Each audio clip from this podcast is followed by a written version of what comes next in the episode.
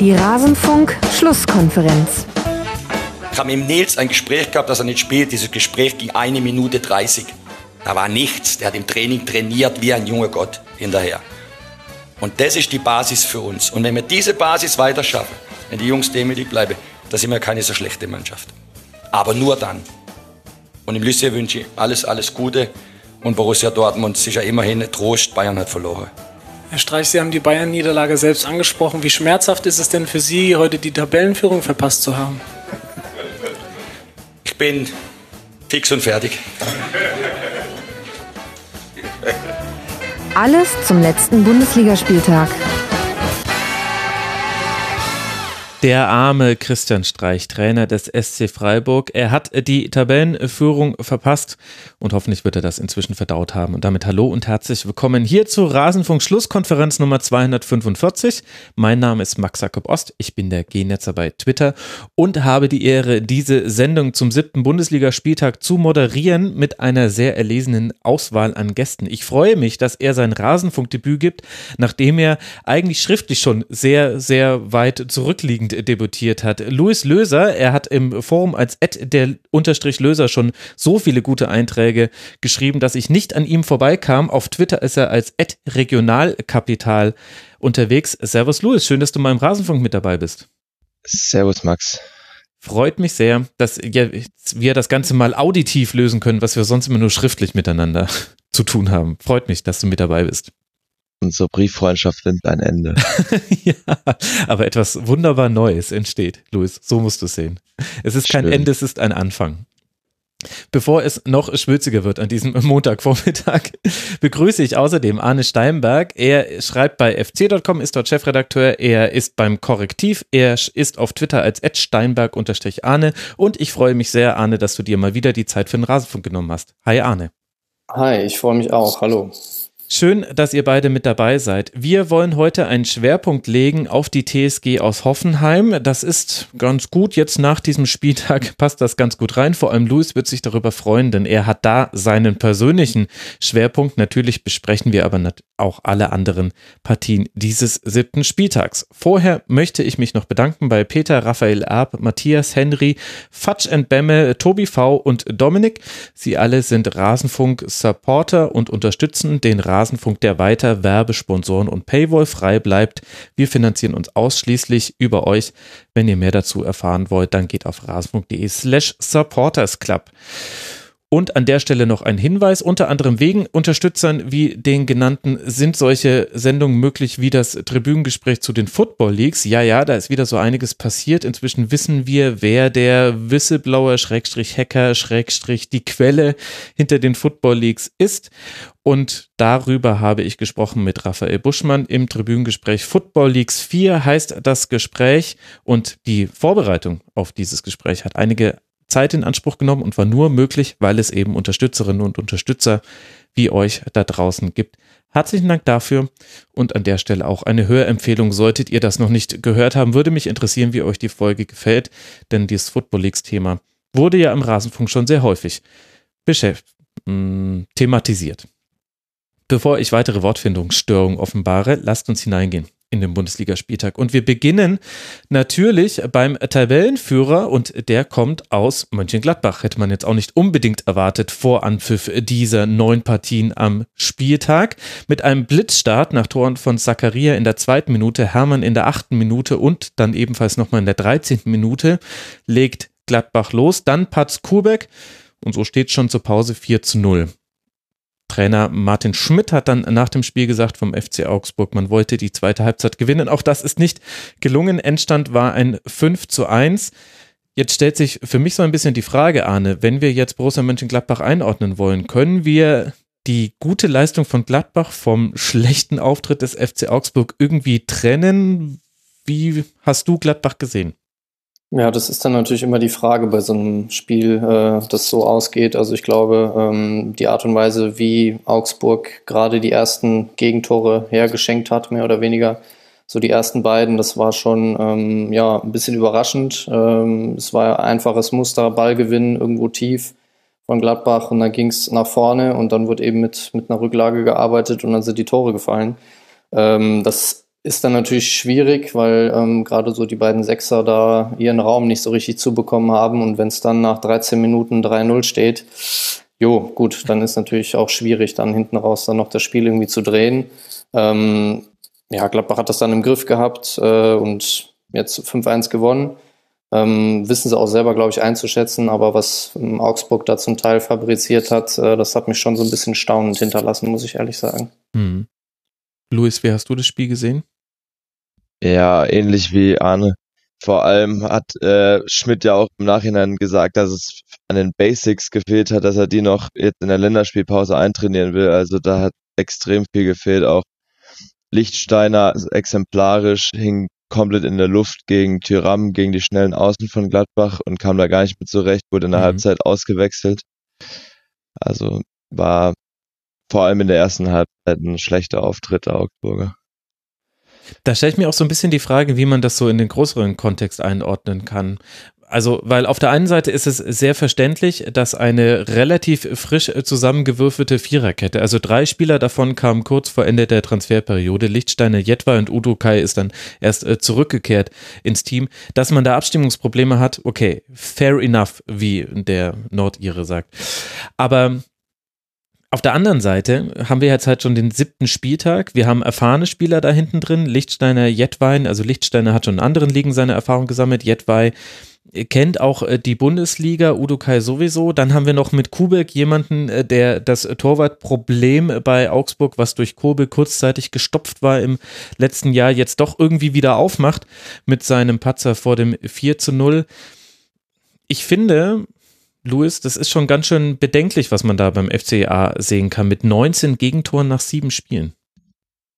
Ja, ich finde es vor allem so nominell, wenn man sich ansieht, wen die alles geholt haben für die Defensive, sieht das ja eigentlich erstmal ziemlich gut aus. Und dass man da das nicht auf die Reihe kriegt, dann ähm, mal die Abwehr irgendwie sortiert zu bekommen, ist schon bis, äh, ziemlich bedenklich. Kubek ist jetzt auch ein Unsicherheitsfaktor, wie du gesagt hast.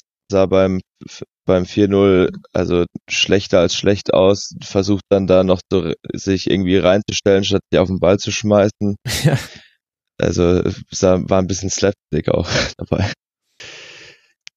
Ja, das kam dann irgendwie noch mit dazu. Also ich tue mich schwer. Auf der anderen Seite hatte aber Augsburg auch Chancen. Also irgendwie dieses, dieses ach so eindeutige Spiel mit dem fünf zu eins und ja auch, also auf jeden Fall verdienter Sieg für Gladbach, bevor sich jetzt die Borussia-Fans ärgern, was ich jetzt sagen werde. Aber auf der anderen Seite hatte ja auch Augsburg gar keine so schlechten Chancen, auch in der Anfangsphase. Also mit etwas mehr Glück geht es da irgendwie in eine andere Richtung. Also irgendwie habe ich beide Mannschaften nicht verstanden in diesem Spiel. Arne, wie ging es dir? Ja, ob ich jetzt beide Mannschaften verstehen muss, äh, lasse ich mal dahingestellt, aber ähm, also ihr hattet ja eben über die personelle Besetzung gesprochen in der Viererkette und ähm, ich glaube, das kann man sowieso nicht von den anderen Mannschaftsteilen dann trennen und dann nochmal beim eins null, also Moravec vergisst da komplett irgendwie, was in seinem Rücken passiert und mhm. da ist für mich das Problem. Also ich glaube, es kann immer passieren, dass ein Spieler ein eins gegen eins verliert, ähm, gerade gegen das Tempo, was Gladbach hat vorne mit Thuram und Player und so weiter, das ist Das ist absolut möglich, ja, da muss man dann eben mit umgehen, dass man das trotzdem noch verteidigt bekommt, aber ähm, so die Art und Weise, wie dann so die Raumaufteilung war und auch Khedira in ein, zwei Szenen ähm, wurde ja dann auch ausgewechselt, hm. weil er Platzverweis gefährdet war, das ähm, ja, war auch keine Glanzleistung, wollen wir mal sagen. Ähm, ja, und eingangs hatte ich auch schon erwähnt, dass Gladbach das auch einzuschätzen weiß, äh, hoffentlich diesen Sieg, weil da jetzt auch nicht alles so hundertprozentig super läuft. Also sie haben ja auch ihre schwierigen Phasen bereits gehabt in dieser Saison mit der Niederlage gegen Wolfsberg in der Europa League oder auch gegen Leipzig.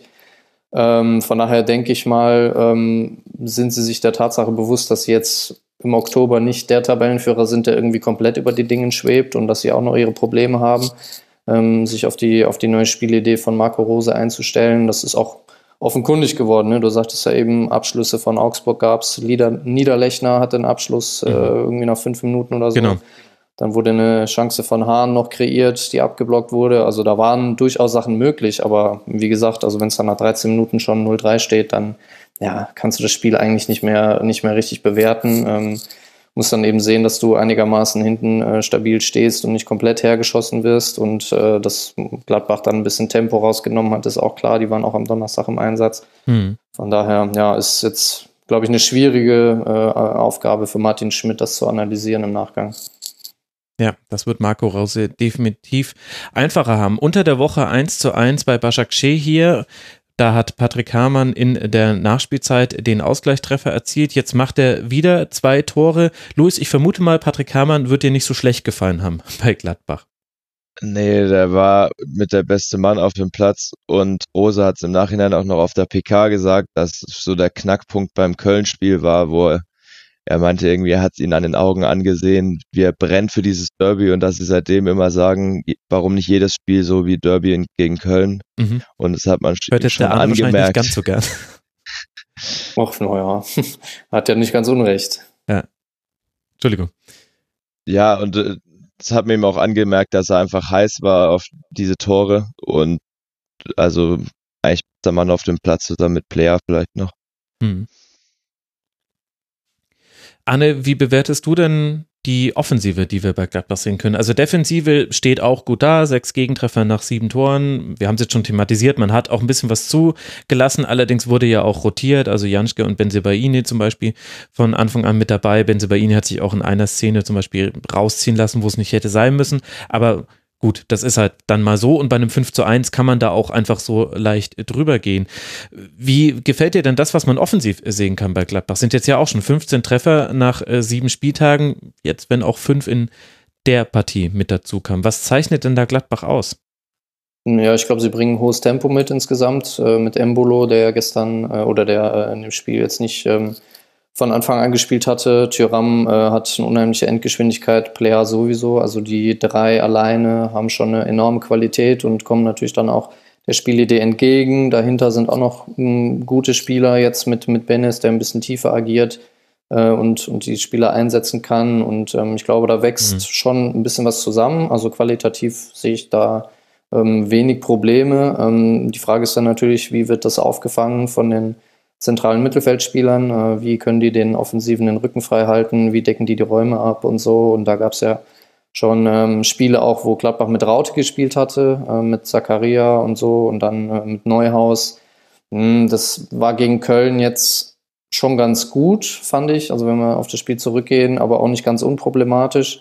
Äh, und da ist so ein Spieler wie, äh, wie Kramer dann einfach ganz, ganz wichtig, weil er erfahren ist, weil er eben Ähm, ja, so ein bisschen die Viererkette beschützt und er hat gestern auch, glaube ich, ähm, zweimal war der Ausgangspunkt für eben diese Gegenbewegungen, aus denen dann Tore entstanden sind, also das mhm. ist dann, glaube ich, so der, der Balancegeber so ein bisschen ähm, für die ganzen Kreativen, die da vor ihm spielen. Und er ergänzt sich einfach sehr gut mit Zakaria, der dann eben dann auch den Raum hat, äh, Vorstöße zu machen. Unter anderem ja beim eins zu null sticht er quasi in den Raum, den er Moravec aus den Augen verloren hat. Das haben wir vorhin schon kurz angedeutet. Und das kann halt Zakaria auch mit einem ganz anderen Selbstbewusstsein und ganz anderem Zug machen, wenn er weiß, da ist noch ein Kramer auf dem Feld, der absichert. Ich finde, Kramer spielt das noch sehr viel defensiver als zum Beispiel eben Neuhaus, der ja auch mhm. eher so in der Achter Achterrolle mit dabei bei Gladbach auf dem Feld steht. Das passt schon ganz gut und zeigt vielleicht auch, wo die Stärke von Gladbach ist. Also es ist jetzt nicht alles Gold, was glänzt, es ist aber auch definitiv vieles schon sehr gut bei Gladbach. Aber wenn man sich eben anguckt, dass man jetzt diesen sehr, sehr überzeugenden, klaren Sieg nach einem schwierigen Spiel in der Europa League erreicht und gewisse Spieler noch gar nicht auf dem Feld stehen, wie eben zum Beispiel Florian Neuhaus, der sehr, sehr wichtig war in einigen Spielen, wie eben Breel Embolo, der auch schon seine Qualitäten gezeigt hat, dann sieht man, was sich auch bei Gladbach verändert hat hin zu dieser Saison. Man hatte immer schon eine gute Bank, aber ich hatte das Gefühl, die war immer eher auf den Flügeln stark und unter dem Aspekt Tempo. Jetzt, wenn ich mir die Spieler angucke, die da draußen geblieben sind, Neuhaus, Embolo, daneben noch Wendt und Elvedi, von, wenn wir jetzt von der Startelf sprechen, dann haben wir da eben auch viel Kreativität aus dem Zentrum, was man mal, die man mal schonen kann, Kreativität, die man mal auf die Bank setzen kann und die man dann bringen kann. Und das finde ich ist schon nochmal eine neue Qualität bei Gladbach und da fehlen ja noch manche Spiele. Also Raphael hat jetzt gar nicht gespielt, Stindl immer noch verletzt, also könnte auch noch was gehen. Guter Kader, keine Frage. Ach, Arne, ich mag das. Ich einfach zwei Minuten vor mich hin laviert, auch so ein bisschen immer in eigenen Formulierungen verloren und du sagst dann das, was ich eigentlich sagen wollte, in einer Sekunde. Dann lassen wir es dabei auch bewenden. Auf Gladbach wartet jetzt erst eine Länderspielpause und dann eine sehr spannende Kombination aus Spielen bei Dortmund, in Rom bei der Roma, dann zu Hause gegen Eintracht Frankfurt, dann wieder in Dortmund im D F B-Pokal, dann in Leverkusen und dann zu Hause gegen die Roma. Also alter Falter, der nächste Spielmonat für Gladbach, die nächsten Partien, die werden echt interessant, da kann man dann gerne drauf gucken, ich glaube, da können wir uns alle drauf freuen und der F C Augsburg, für den wird es jetzt nicht so arg viel einfacher, nach der Länderspielpause empfängt man zu Hause den F C Bayern, bevor man gegen Wolfsburg und Schalke null vier spielt. Das sind jetzt auch nicht unbedingt die Gegner, die man sich wünscht, nachdem man fünf zu eins verloren hat. Aber gut, welche Gegner wünscht man sich da schon? Lasst uns über die Mannschaft sprechen, die etwas gemeinsam hat mit dem F C Liverpool und Juventus Turin. Und allen ist jetzt klar, wir wollen über den VfL Wolfsburg sprechen. Was haben diese Mannschaften gemeinsam? Sie haben als jeweils einzige Mannschaft ihres Landes in der ersten Liga noch nicht verloren und beim VfL ist dafür vor allem die Abwehr verantwortlich, die mit vier Toren nach sieben Spielen aktuell Bundesliga-Spitze ist und vorne trifft dann der liebe Gott, nur dass der in Wolfsburg Wout Weghorst heißt. Luis. Okay, es ist für uns alle, also eigentlich ist es die erste Stunde, nicht die zehnte Stunde. Aber es ist doch so, also er hat nicht immer das eins zu null gemacht, aber bei seinen vier Treffern waren meiner Meinung nach, das, das waren immer wichtige Treffer und ja, dieses Spiel jetzt gegen Union, das ist doch beispielhaft dafür. Also wenn du vorne einen Wout Weghorst drin hast, der dann eben auch aus diesen zwei, drei Chancen, die er hatte, auf jeden Fall dann dieses eins zu null macht nach Pass von Brekalo, ja dann gewinnst du so ein Ding halt eins zu null. Also musst du erstmal gegen argumentieren, Arne. Ne, der hat auf jeden Fall die Mentalität, dieser Mann. Okay, also heute wird es, glaube ich, eine zähe Geschichte zwischen uns. Da fliegen die Backpfeifen ja jetzt schon. Ja, kannst du das mal, was soll denn Mentalität bedeuten, Arne? Verstehe ich nicht. Was sind das also, jetzt für eine Scheiße? Ja, ja, also ich hole da auch gerne ein bisschen aus. Also grundsätzlich Wolfsburg gewonnen, okay, Sieg jetzt vielleicht nicht ganz begeisternd, aber trotzdem stabil, noch nicht verloren, gute Position in der Tabelle, alles gut. Wenn wir das jetzt ein bisschen vergleichen mit den anderen Mannschaften, die auch einen neuen Trainer haben in der Bundesliga, dann ist natürlich immer so die Frage, wie viel Zeit bekommt man für die Entwicklung, wie viel Zeit bekommt man dafür, dass so die Prinzipien umgesetzt werden in den Spielen und ähm, wie geduldig ist auch das Umfeld. Und ähm, da gibt es ja auch Gegenbeispiele in der Bundesliga, aber bei Wolfsburg läuft es sehr, sehr gut.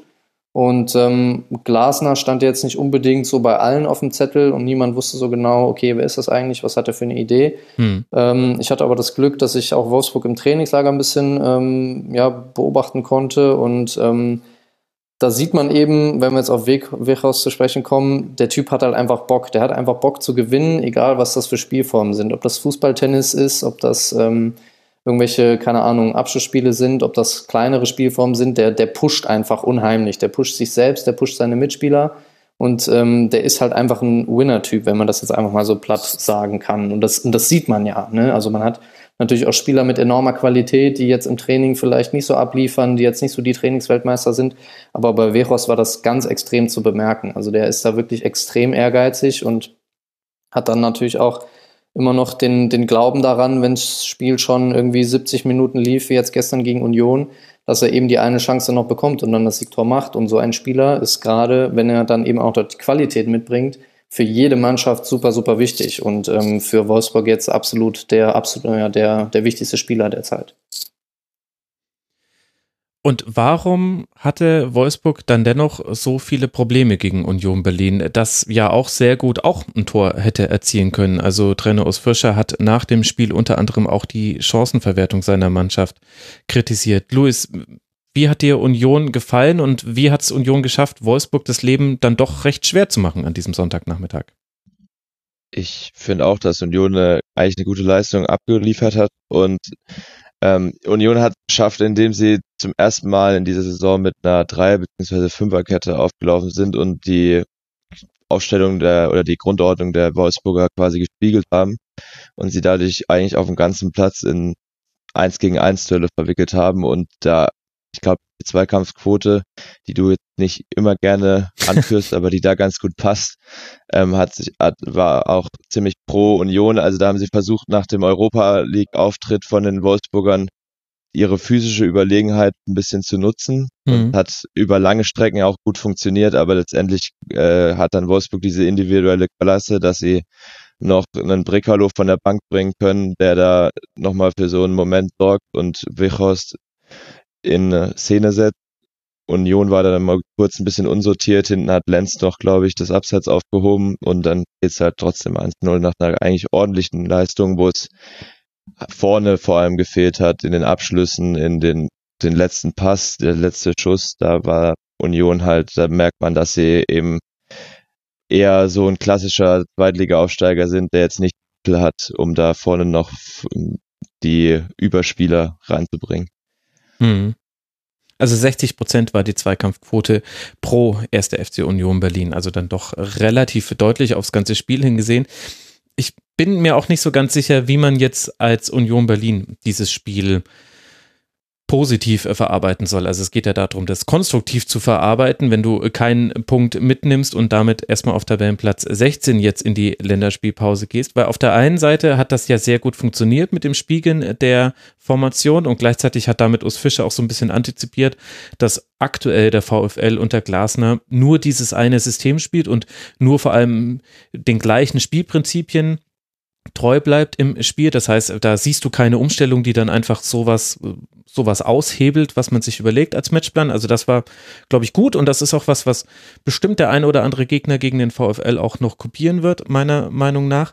Auf der anderen Seite war aber das ganze Spiel darauf ausgelegt, dass Union erstmal das schafft, diese eins gegen eins Duelle mehrheitlich für sich zu gewinnen. Kann man Haken dran machen. Das hat eigentlich ganz gut geklappt mit einigen wenigen Ausnahmen, vor allem Brekalo, der dann von der Bank kam.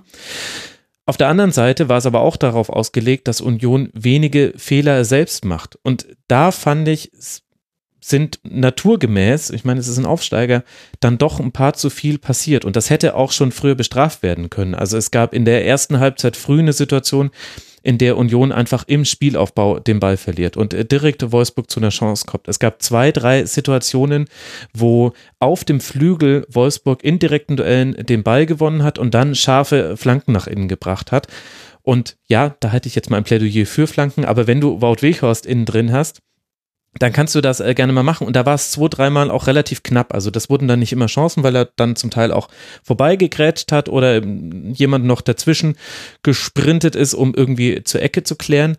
Aber diese wenigen Fehler haben ja schon gereicht, um für Chancen zu sorgen. Und das wiederum wusste ja Wolfsburg. Also Oliver Glasner sagt in der P K nach dem Spiel, wo er das Ganze auch ganz gut eingeordnet hat, fand ich in den Kontext, aber hat er gesagt, naja, wir wussten ja auch, also wir hatten drei große Chancen und wir wussten ja, wir würden auf jeden Fall noch zu zwei, drei großen Chancen kommen. Und das fand ich bemerkenswert, weil auf der einen Seite fragt man sich, okay, ist das wirklich der Anspruch gegen einen Aufsteiger, sich insgesamt sechs größere Chancen zu erarbeiten? Auf der anderen Seite spricht es aber auch für ein unglaubliches Selbstvertrauen, sicherlich zusammenhängend mit Wout Weghorst, haben wir jetzt gerade schon besprochen, und auch für auch eine Cleverness, finde ich, dann zu sagen, nee, so arg viel verändern wir jetzt gar nicht. Hinten hatte man dann auch das nötige Glück. Und da weiß ich dann nicht, was kannst du als Union Berlin gegen so einen Gegner gegensetzen? Also was, was willst du dann eigentlich noch machen? Ich weiß nicht.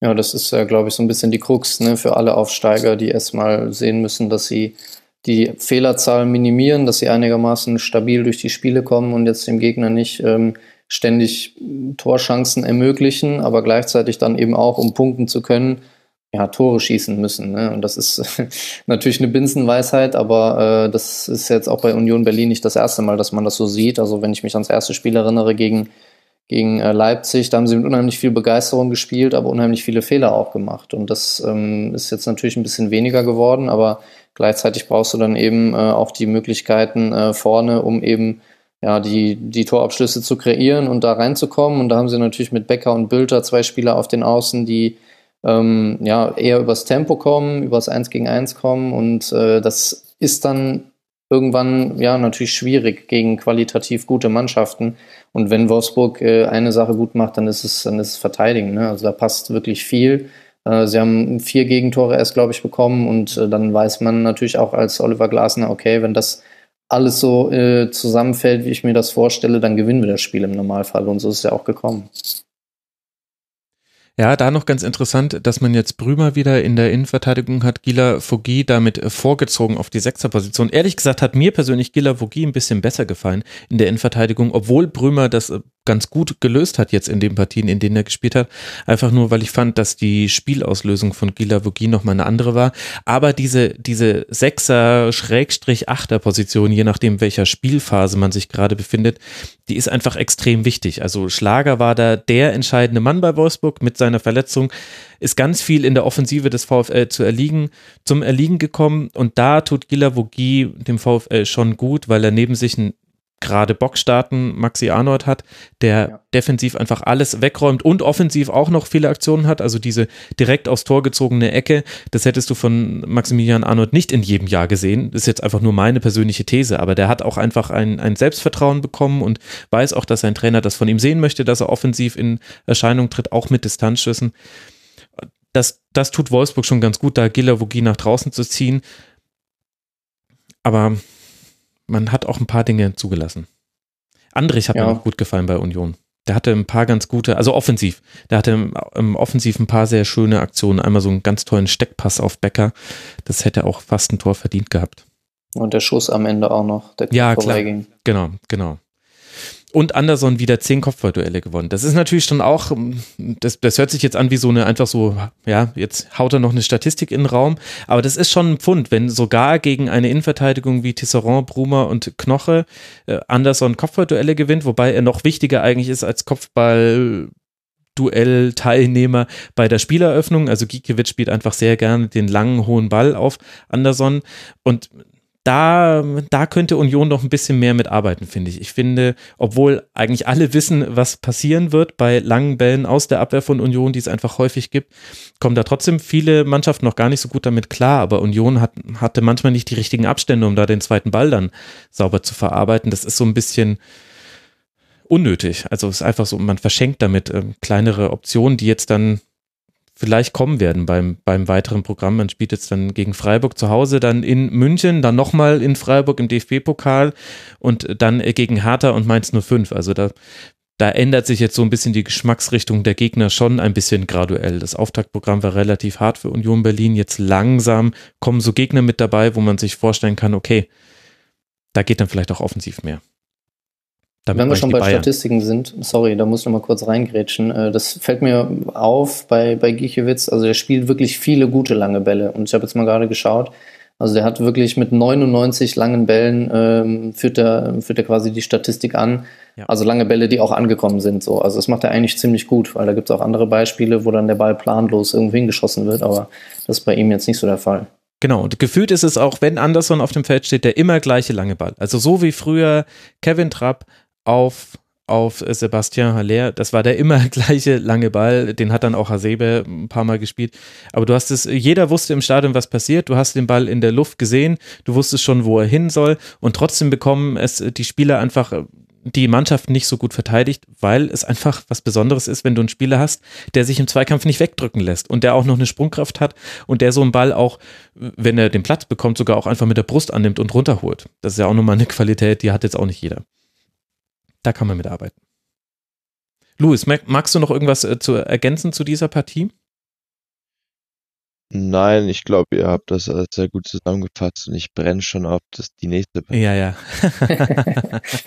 Okay, das habe ich mir fast schon gedacht. Dann wollen wir auch weitermachen. Die nächsten Gegner von Union Berlin habe ich schon genannt. Für Wolfsburg geht es jetzt dann weiter, nachdem man unter der Woche in Etienne mit eins zu eins immerhin einen Punkt holen konnte. Es geht jetzt dann weiter in Leipzig, dann in Gent und dann zu Hause gegen den F C Augsburg, bevor man wieder gegen Leipzig spielt. Das ist so ein bisschen das äh, Theme dieser nächsten Spieltage. Union Berlin wird zweimal gegen Freiburg spielen, Wolfsburg zweimal gegen Leipzig. Und Luis hat es schon angedeutet, wir wollen jetzt, weil wir gehen die Tabelle von oben nach unten durch, über Hoffenheim und den F C Bayern München sprechen. Hoffenheim ist nicht Tottenham, das wusste man schon vor dem Spieltag. Jetzt wurde es aber noch deutlicher. Unter der Woche trumpft der F C B beim sieben zu zwei in der Champions League groß auf. Am Wochenende gibt es dann die kalte Dusche gegen die T S G mit eins zu zwei nach Toren von zweimal Adamian und einmal natürlich Lewandowski. Damit verliert Bayern dieses Spiel. Wir wollen gleich ausführlich auf Hoffenheim blicken. Luis, dir ist aber dann die Ehre zuteil, zuerst noch kurz ein Wort zum F C Bayern zu verlieren. Weißt du, der kommt sonst einfach immer zu kurz in der Schlusskonferenz. Die Gäste wollen immer nicht über Bayern sprechen. Was hat denn da gefehlt beim F C Bayern? Warum hat der dieses Spiel verloren aus deiner Sicht? Ich finde, die erste Hälfte war vom F C Bayern noch im Vergleich zur zweiten Hälfte zumindest noch ordentlich. Man hat auch viel, also vor allem Coman hat über die rechte Seite viel Gefahr ausgestrahlt. Da waren Hübner und Sko öfters mal überfordert mit mhm. den Körpertäuschungen.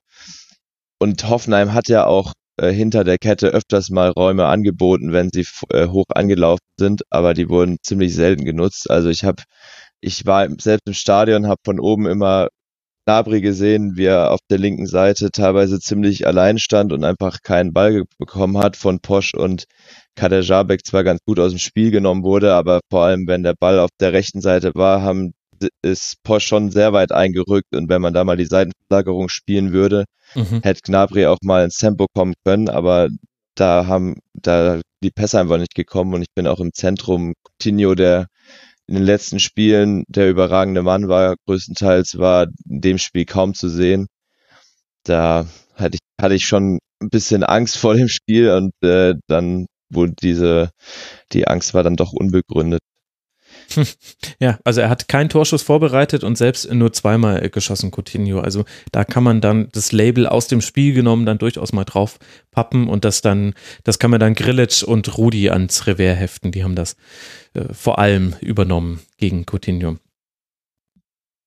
Also die fehlenden, die fehlenden Seitenverlagerungen, das ist mir auch aufgefallen. Im Grunde hat Bayern ohne linken Flügel gespielt in dieser Partie. Also unglaublich, wie weit eingerückt auch zum Teil Pavard dann war, und das hat zu wenig geführt. Und Coman, Arne, das ist mir in diesem Spiel nochmal sehr deutlich aufgefallen, der gewinnt häufig das eins gegen eins Duell, auch jetzt bei der T S G, vor allem in der ersten Halbzeit. Aber die Anschlussaktion, die wirkt manchmal auf mich noch ein bisschen, hm, weiß nicht, wie ich es jetzt charakterisieren soll, ob es überhastet ist oder vielleicht einfach mit zu wenig Vision gespielt.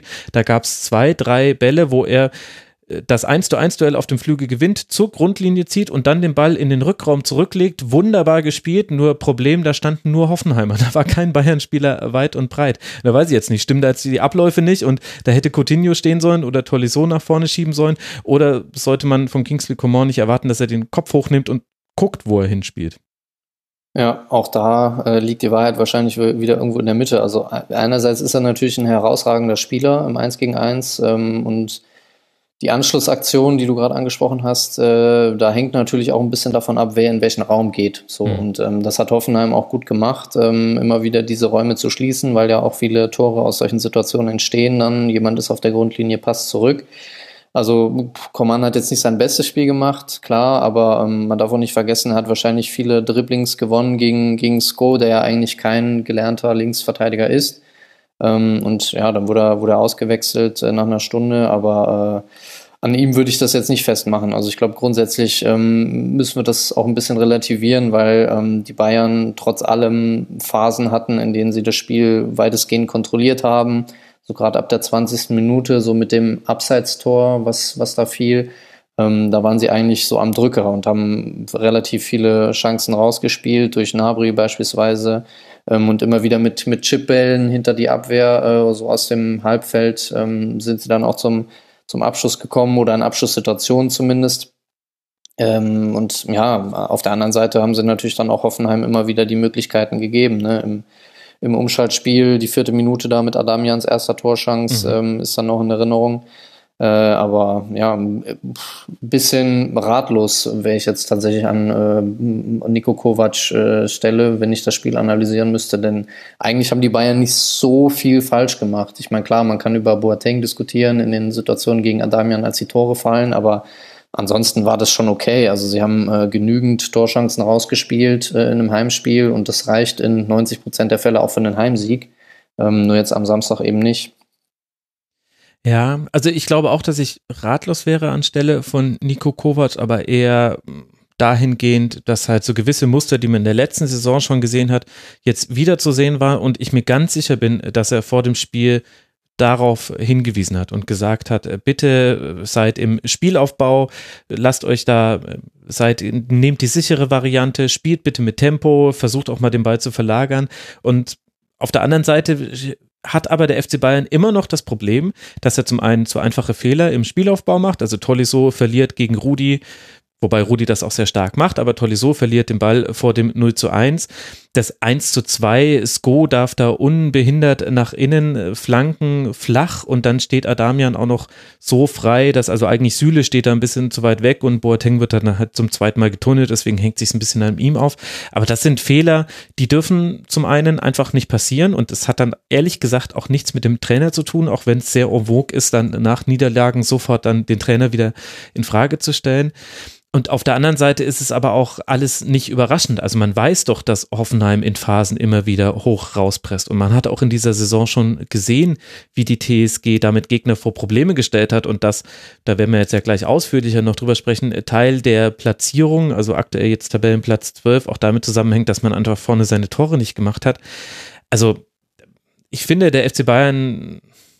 Klar, unter der Woche dieses Spiel in Tottenham, klar, man kann die Frage stellen, hätte rotiert werden müssen, aber auf der anderen Seite können das doch alles keine Gründe dafür sein, dass du auf diese Art und Weise dieses Spiel verlierst. Womit ich jetzt nicht die Leistung von Hoffenheim schmälern möchte, aber halt darauf eingehe, was du ja auch gesagt hast, Arne, dass Bayern da durchaus auch seine Chancen hatte und man eigentlich auch das Gefühl hatte, Das, das Spiel neigt sich zugunsten des F C B. Vielleicht haben sie das selber, dieses Gefühl auch zu sehr gehabt. Aber mir ist es so ein bisschen unerklärlich, warum, warum so viele Fehler gegen den Ball passieren von Spielern, die das auf einem anderen Niveau oft hinbekommen. Ja, und dann ist die Frage, welche Rolle spielt äh, das Spiel unter der Woche, beziehungsweise das Ergebnis unter der Woche. Ähm, ich glaube, ähm, Kovac hat nicht so viel rotiert. Äh, ich habe jetzt das Spiel nicht gesehen. Gar nicht. Äh, in London, gar nicht rotiert. Also, okay. Ja. Ja, kann dann natürlich auch ein Erklärungsansatz sein. Also ähm, jetzt Thiago, quasi, oder? Genau, also ähm, verletzungsbedingt ähm, musste er ja umstellen, aber ansonsten war es quasi gleichbedeutend zu der, zu der Mannschaft, die dann in der zweiten Halbzeit da dieses tolle Spiel gemacht hat. Vielleicht war aber halt auch dieses Spiel in Tottenham so ein bisschen äh, Sand in den Augen der neutralen Beobachter, denn klar, das Ergebnis sieben zu zwei und ein, ein überragender Napri mit vier Toren, aber ich fand, Luis, da hat halt der F C Bayern auch wirklich aus jedem Schuss jeden Treffer aus jedem Schuss einen Treffer gemacht, und dann, dann wird das Spiel halt so hoch, aber die Qualität habe ich jetzt in dem Spiel gegen Hoffenheim eher auf Seiten der T S G gesehen und nicht beim F C Bayern. Ja, vor allem war ja auch äh, Tottenham in den drei, ersten dreißig Minuten eigentlich die bessere Mannschaft, und Kovac hat ja danach auch versucht, die Erwartungen dementsprechend zu managen, dass man eben jetzt nicht auf äh, von diesem Ergebnis geblendet wird, aber es hat offenbar nichts genützt. Und Hoffenheim hat dafür zum ersten Mal in diesem dieser Saison eigentlich richtig effektiv mal gespielt, was gegen die Bayern auch vonnöten ist, weil du da einfach nicht viele Chancen bekommst. Mhm.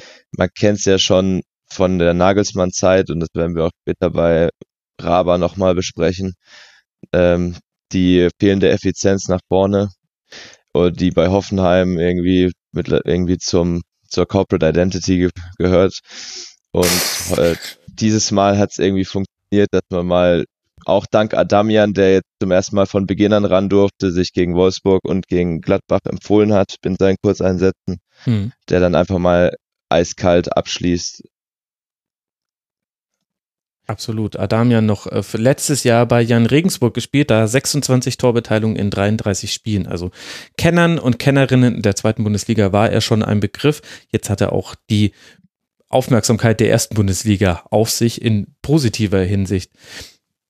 Ja, Luis, wie hat dir denn der Ansatz gefallen, wie Hoffenheim dieses Spiel in München angegangen ist? Ich habe es ja schon ein bisschen versucht zu umreißen, das Zentrum relativ gut dicht gemacht mit Grillitsch, Rudi hat sich da auch sehr defensiv fallen lassen, Geiger gegen den Ball auch immer wieder, vor allem in, in Defensivaktionen, aber das war ja nicht alles, also es war nicht so, dass Hoffenheim in der in der eigenen Hälfte auf Bayern gewartet hätte, sondern es gab ja auch diese Phasen, wo man eben versucht hat, punktuell höher anzulaufen und äh, zu attackieren. Wie hat dir das gefallen?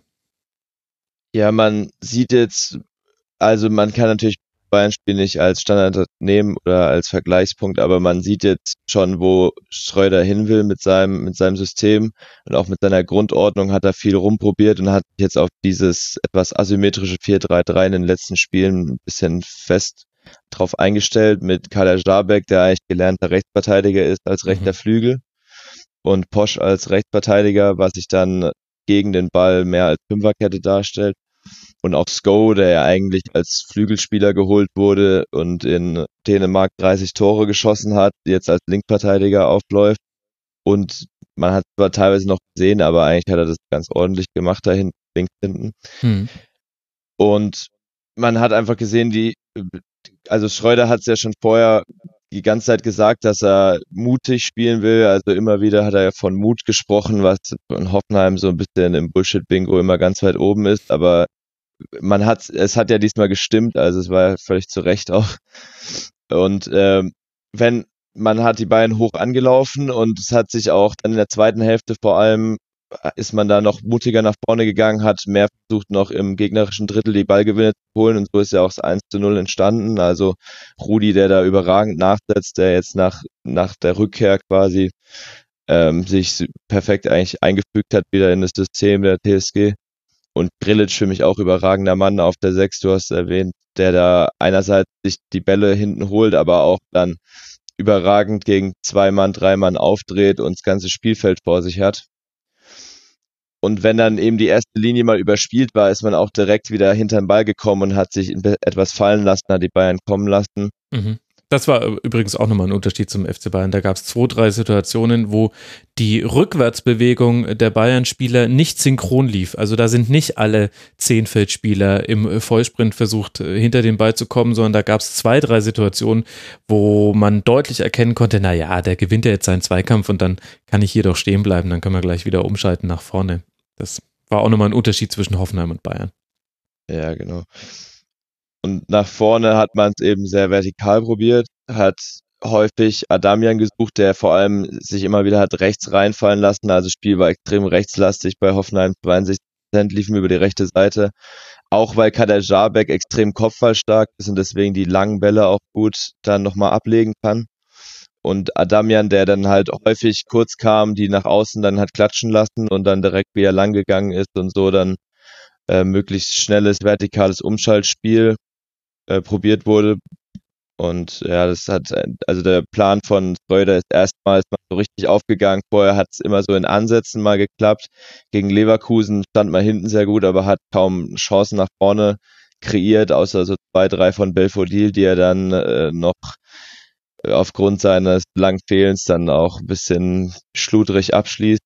Hm. Wo man noch gemerkt hat, dass da noch die Spielpraxis fehlt und heu, äh, am Samstag lief dann eigentlich fast alles perfekt zusammen. Dazu dann halt die schlechte Chancenverwertung der Bayern und äh, auch die schlechte Form der Bayern, jetzt speziell in dem Spiel, vor allem in der zweiten Halbzeit, hat dann zu diesem historischen ersten Sieg in München geführt. Also das fand ich auch schön, wie Schreuder und auch Rosen immer und immer wieder gesprochen haben, dass jetzt Geschichte geschrieben haben. Ja, wenn man noch nicht so viel Geschichte hat, dann muss man halt auch auf, auf alle, die man äh, schreibt, besonders hinweisen. Ich verweise beim Rasenfunk auch noch auf jedes kleine Detail, was jetzt zum ersten Mal passiert im Rasenfunk. Genau. Das hat auch erst seit fünf Jahren. Auf der ja. anderen Seite, also wenn ich mir jetzt mal angucke, nach sieben Spieltagen, finde ich, kann man ja auch ganz gut schon ein Zwischenfazit ziehen, was jetzt so ein bisschen valider wird. Also wir haben jetzt schon die Testreihe von sieben Spielen bei allen Mannschaften beobachten können und ich habe ja auch tatsächlich alles bisher gesehen in dieser Liga.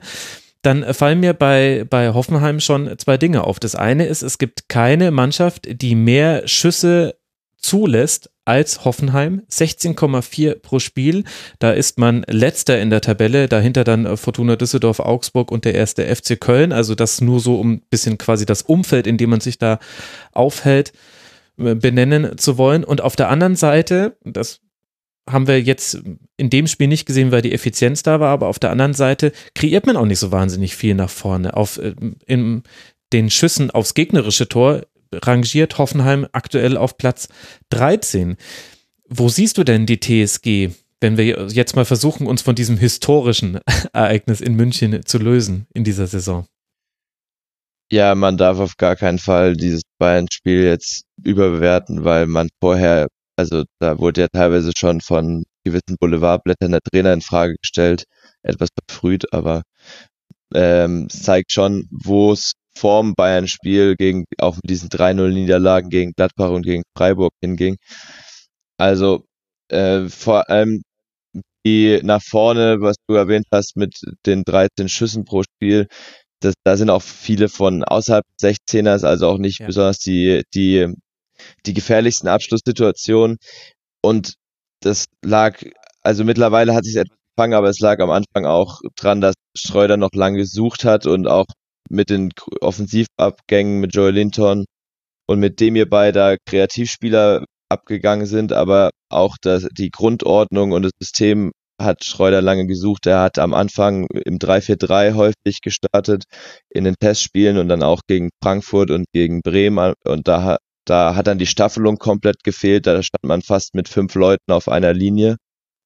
Gegen Bremen war es vor allem ganz äh, schlimm anzusehen. Ja. Mhm.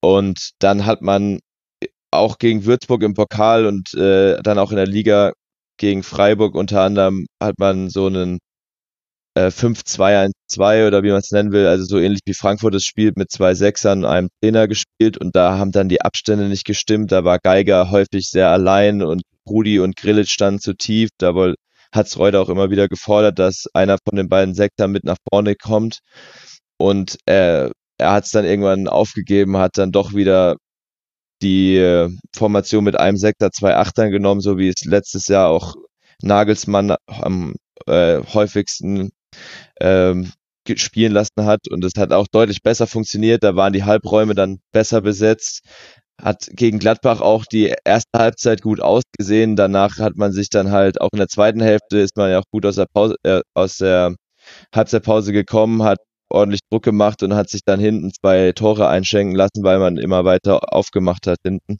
Hm. Und dann die Gladbacher Klasse einfach zu stark war für die auch noch sich suchende Hoffenheimer Defensive. Da fehlt jetzt auch Vogt momentan. Hm. Also Akpoguma hat es diesmal stark gemacht. Letzte Woche gegen Gladbach war er dann doch etwas überfordert. Und so kommt dann kommen dann diese Statistiken zustande. Also man merkt halt, dass es noch etwas dauert, bis sich das Team gefunden hat unter dem neuen Trainer. Also einen Nagelsmann-Abgang verkraftet man einfach nicht von heute auf morgen.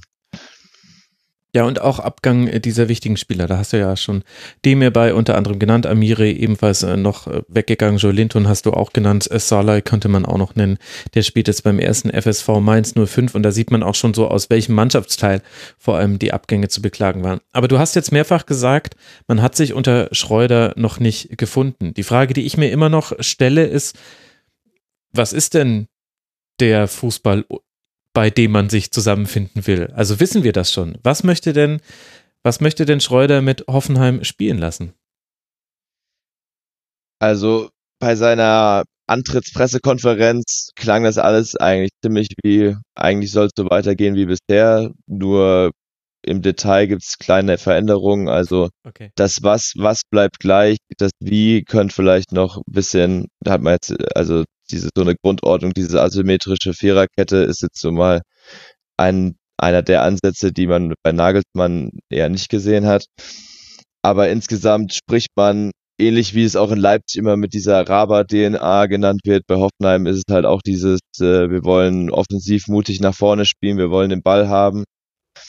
Aber da fehlt vor allem bei eigenem Ballbesitz noch ein bisschen das Konzept. Also gegen Bayern muss, hat man es jetzt natürlich nicht ge- großartig gesehen, weil, die Bay- weil man den Bayern einfach den Ball überlassen kann. Und auch gegen Leverkusen lief das ganz gut, wenn der Gegner mal den Ball hat, dass man da tief steht und äh, äh, situativ hoch anläuft und dann versucht, äh, Nadelstiche zu setzen. Aber wenn man eben selbst den Ball hat, dann hat es noch häufig an einem Konzept gefehlt.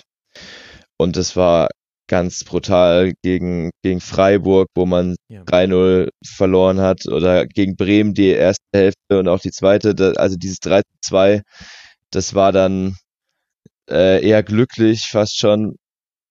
Und da merkt man halt, dass es vor allem da noch an Konzepten fehlt. Aber was ich so ein bisschen wahrnehme rund um Hoffenheim ist so ein bisschen, dass man jetzt quasi auch erwartet, dass es so weitergeht wie zuvor, aber für mich spielt in erster Linie dann eine Rolle, was für Spieler man tatsächlich ersetzen musste, ne, im Vergleich zur Vorsaison. Also, dass man Demir bei, Amiri und Joel Linton jetzt nicht eins zu eins ersetzen kann und dass alles so weiter läuft wie vorher, ist für mich eigentlich normal und das muss man dann auch mal zugestehen. So, also so, ich, so sehe ich das aus der Ferne. Wie wird das äh, wahrgenommen, wenn man näher dran ist?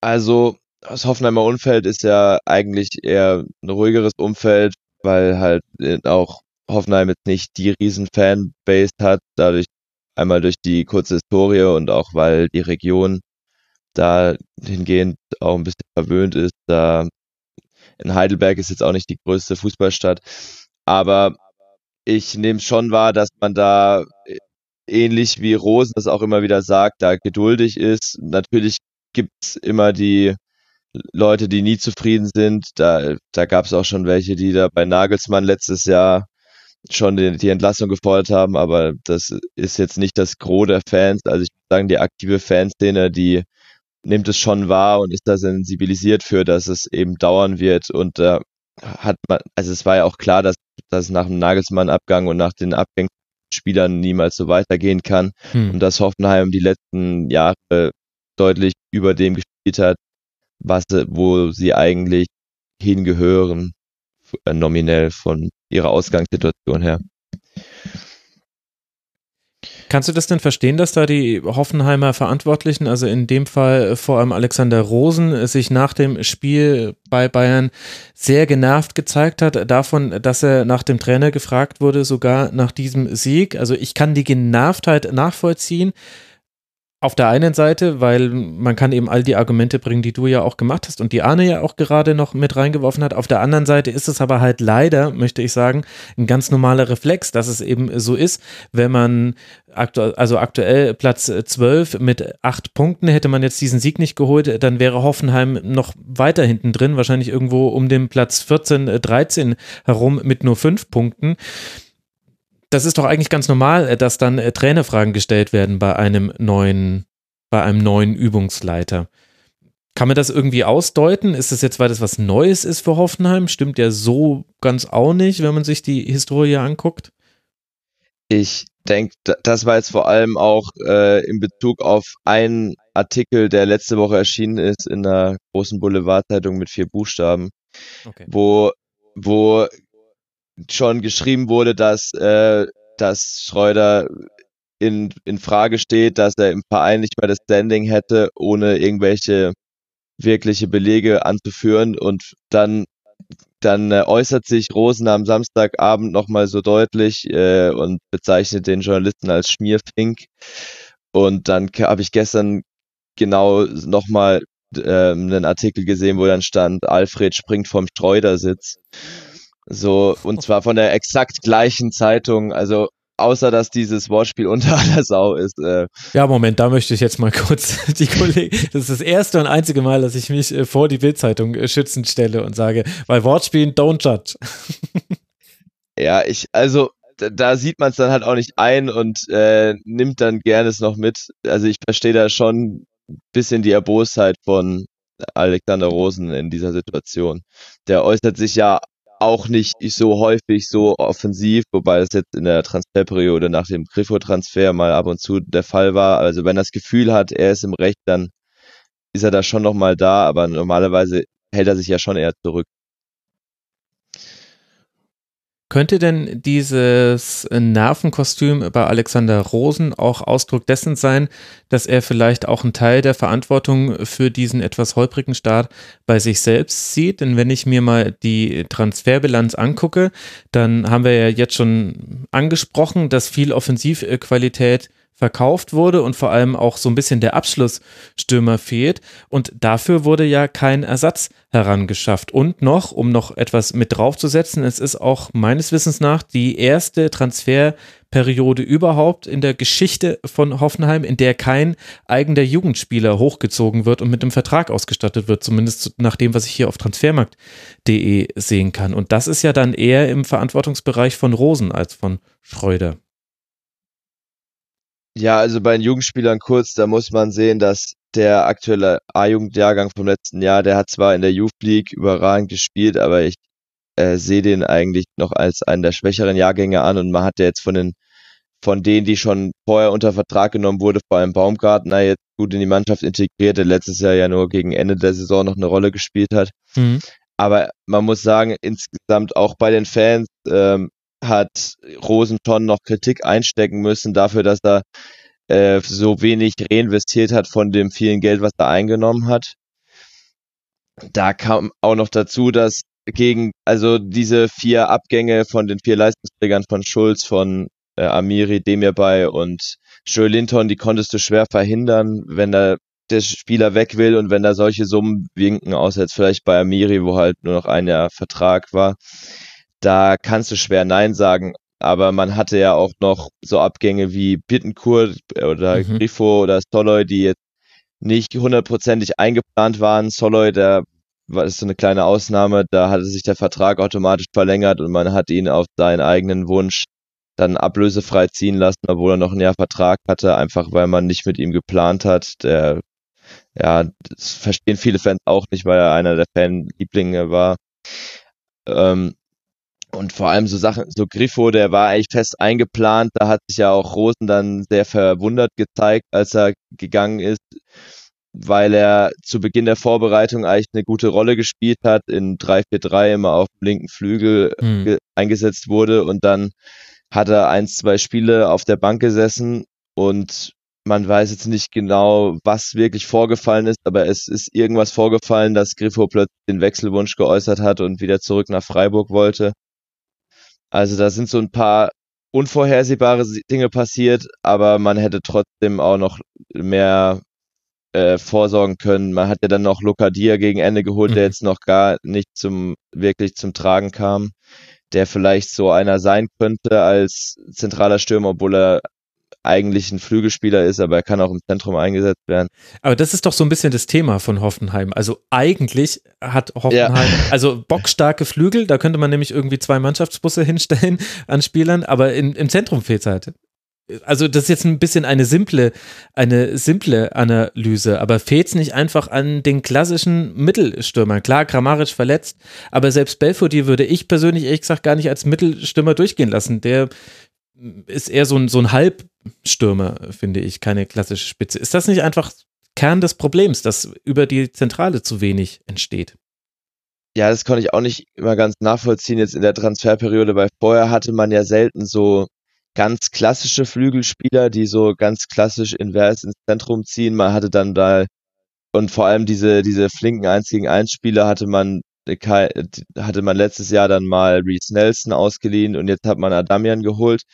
Aber man hatte eigentlich schon immer noch einen, der wirklich äh, ein klassischer Mittelstürmer ist. Man hatte Joel Linton, man hatte auch einen Marc Uth, der zwar jetzt nicht so dieser wuchtige Mittelstürmer ist, aber der schon in, in der Zentrale beheimatet ist.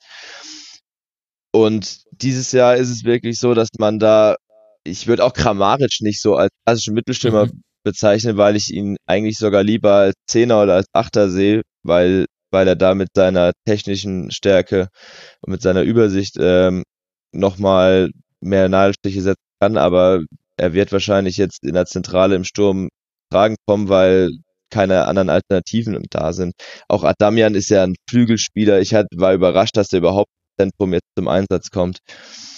Aber hat es ja gut gemacht. Trotzdem kann es jetzt nicht eine Dauerlösung sein, dass man da immer nur so Leute, die eigentlich auf den Außen ihre Stärken haben, im Zentrum einsetzt. Also ehrlich gesagt verstehe ich da viele Dinge bei der T S G nicht.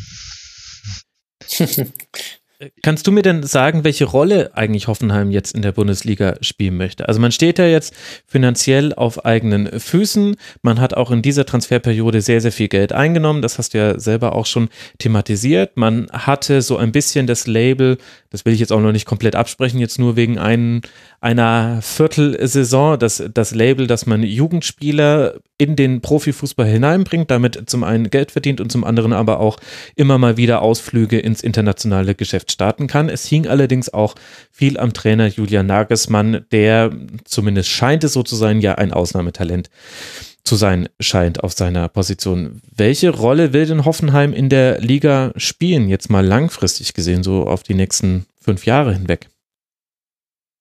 Ich denke, man sieht sich auch mehr so als so ein Team im oberen Tabellendrittel, was dann immer mal wieder in die in die internationalen Plätze hervorstoßen kann, aber wo es jetzt kein Muss ist, dass man da jedes Jahr dabei ist. Da, das das ähm, wird ja auch von Rosen immer wieder betont, dass die letzten Jahre eher eine Ausnahme als die Regel sind. Mhm. Und jetzt jetzt auch, man will halt auch diese Spielidee, die von Nagelsmann sehr geprägt wurde, möchte man jetzt so im so rüber retten, dass die im gesamten Verein unabhängig von Personal äh, gefestigt ist. Also Nagelsmann hat ja diese unter Rangnick wurde ja bereits dieses Offensive bei, für Hoffenheim festgeschrieben, aber Nagelsmann hat es dann weiterentwickelt, hat diese Ballbesitz, ähm, diese Ballbesitzaspekte hinzugefügt. Mhm. Und die, diese Spielidee, die soll gefestigt werden, die soll im Verein, so, ähm, dafür soll Hoffenheim stehen. Und dadurch soll es dann auch immer mal wieder möglich sein, auch in die internationalen Plätze vorzustoßen, auch wenn es eher die Ausnahme sein soll. Okay. Kleine, ganz kleine Einschränkung noch, das obere Tabellendrittel, das sind alle internationalen Plätze. Also dann sagen wir obere, ja. sagen wir die obere Tabellenhälfte. Da haben wir wieder zu, zu, die, die Fünf-Jahres-Wertung, mal gucken, wie lange das so bleibt. Aber Na gut, da arbeiten ja einige sehr emsig dran. Also ich bin gespannt, wie sich das bei Hoffenheim weiterentwickelt. Ich fand es schön, dass wir jetzt an der Stelle mal ein bisschen ausführlicher drauf gucken konnten, weil Hoffenheim schon eine der Mannschaften ist, die noch mehr Rätsel aufweist als Antworten in dieser Saison, auch wenn jetzt da dieser Sieg natürlich ein bisschen lindert den Schmerz des Fragenden. Für Hoffenheim geht es jetzt dann weiter zu Hause gegen Schalke, dann in Berlin bei Hertha und in Duisburg im D F B-Pokal. Der F C Bayern, über den wir am Anfang des Segments ja auch gesprochen haben, wird jetzt dann nach Augsburg und Piräus reisen. Das sind die nächsten beiden Partien des F C Bayern, bevor man zu Hause den ersten F C Union Berlin empfängt. Damit haben wir jetzt die Plätze eins, zwei, drei dieser Liga besprochen.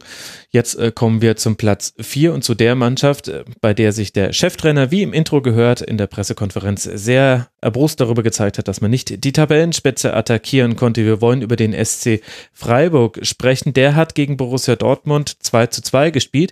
Die gute Nachricht aus Sicht des B V B, man erzielt zum vierten Spiel, im vierten Spiel in Folge zwei Tore. Die schlechte Nachricht, zum dritten Mal in der Bundesliga kassiert der B V B allerdings auch zwei. Und diesmal durfte es der S C Freiburg in letzter Minute schaffen und nach einer langen Drangphase gegen tiefe Dortmunder so den Ausgleich erzielen. Arne, einfache Frage, war Dortmund in der zweiten Halbzeit zu passiv? Äh, puh, nicht nur in der zweiten Halbzeit, glaube ich, phasenweise. Also mhm. Freiburg hatte auch schon in der ersten Halbzeit immer wieder Szenen, ähm, gerade mit Günther und Waldschmidt, äh, die sehr gefährlich waren. Ähm, also auch der erste wirkliche, äh, die erste wirkliche Torannäherung war ja auch ein, ein Ball auf Waldschmidt, der dann drüber schießt und so. Ähm, also ja, Dortmund hatte Glück, dass sie da nicht in Rückstand geraten, ähm, hatten dann selber durch eine Standardsituation die Führung erzielt. So, und äh, in der zweiten Halbzeit hatte man dann nach dem zwei eins den Eindruck, okay, das kann jetzt eigentlich nicht zum dritten Mal in Folge passieren, dass sie die Führung wieder aus der Hand geben und am Ende mit einem zwei zu zwei dastehen. Aber doch ist es passiert. Ähm, und jetzt ist natürlich der Trend, äh, nach drei Spielen dieser Art in Folge ähm, dann irgendwann nicht mehr wegzudiskutieren. Also irgendwann ähm, musst du dann schon die entscheidenden Fragen mal stellen, warum das immer wieder passiert, warum gewisse Handlungsmuster immer auftreten und warum man dann aus einer eigentlich unglaublich ungefährlichen Szene äh, doch noch das zwei zu zwei fängt. Ähm, in der, äh, in der Nachspielzeit war es, glaube ich, oder neunzigste Und ähm, ja, darf natürlich nicht passieren. Also klar, man kann die Flanke vorher verhindern, okay, gut, aber Akanji verlängert dann irgendwie das Ding so ein bisschen panisch hinten raus und äh, Grifo kommt dann noch dran und knallt das Ding einfach in die Mitte und er ist drin. Das ist natürlich auch bitter und Pech in gewisser Weise, aber immer nur Pech, ähm, ja, kann auch nicht sein. Also sollte man da schon jetzt mal ähm, irgendwie fragen, äh, woran das liegt. Ähm, ich will jetzt nicht die Mentalitätsdebatte äh, nochmal aufmachen, aber ich fand ganz gut, was Mats Hummels gesagt hatte, Mentalität äh, wird dann herangezogen, wenn man nicht weiß, was passiert ist. Und ähm, in dem Falle weiß man ja sehr genau, was passiert ist. Es sind einfach Fehler passiert, so in der Strafraumverteidigung, die dafür gesorgt haben, dass Dortmund das Ding nicht gewinnt. Ja, und die Anschlussfrage, die sich da stellt, Luis, finde ich, warum steht denn der B V B einfach in diesen Szenen immer so tief? Also wenn du so tief auf den Gegner wartest, dann provozierst du ja auch immer wieder Szenen im und am eigenen Strafraum, wo eben ein Fehler sofort tödlich bestraft wird. Und ja, man hat natürlich eine Qualität im Umschalten, die hat man aber in den letzten Spielen kaum gesehen, auch in diesen Phasen, in denen man tiefer stand. Und in dieser Partie gegen Freiburg gipfelte das jetzt in einer Einwechslung, die man dann fast als symbolisches Brandmal heranziehen kann. Marcel Schmelzer, den haben wir schon ganz lange nicht mehr gesehen, kommt in der siebenundachtzigsten Minute für Julian Brandt. Und das ist eben sinnbildlich dafür, wie der B V B dieses Spiel in der Schlussphase angegangen hat. Ist das nicht vielleicht eins der Erklärungsansätze, den man haben kann, dafür, dass eben Dortmund dann auch für die Fehler, die es macht, bestraft wird in den letzten Spielen. Ja, ich fand auch, dass dadurch, dass sie so tief standen, dann haben sich immer mal wieder einer von den Sechsern fallen lassen.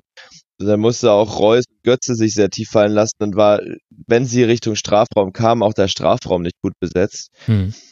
Und an der Anfangsphase, in den ersten zwanzig Minuten, sah es eigentlich ganz ordentlich aus. Da waren sie sehr dominant. Da hatte man nicht das Gefühl, dass Freiburg groß jetzt nach vorne zumindest anrichten kann. Sie kamen jetzt nicht durch, die Dortmunder, haben wenig ähm, dann Gefahr ausgestrahlt, wenn es ins letzte Drittel kam. Aber sie haben zumindest das Spiel dominiert und waren in der Freiburger Hälfte drin. Aber nach dem eins null hat Freiburg dann die Chance gewittert irgendwie. Ich weiß nicht, wie da, wieso da der Bruch reinkam, aber Dortmund hat sich immer mehr t- hinten reindrängen lassen, hat Freiburg auch äh, Möglichkeiten eröffnet und hat sich fast schon selbst wieder ein bisschen aus dem Spiel genommen nach diesem eins zu null, was ja auch äh, was fast schon symbolisch ist, dass, sie, dass, dass dieses Tor nach einem Standard fällt und nicht aus dem Spiel heraus, weil aus dem Spiel haben sie wirklich kaum äh, große Chancen rausgespielt.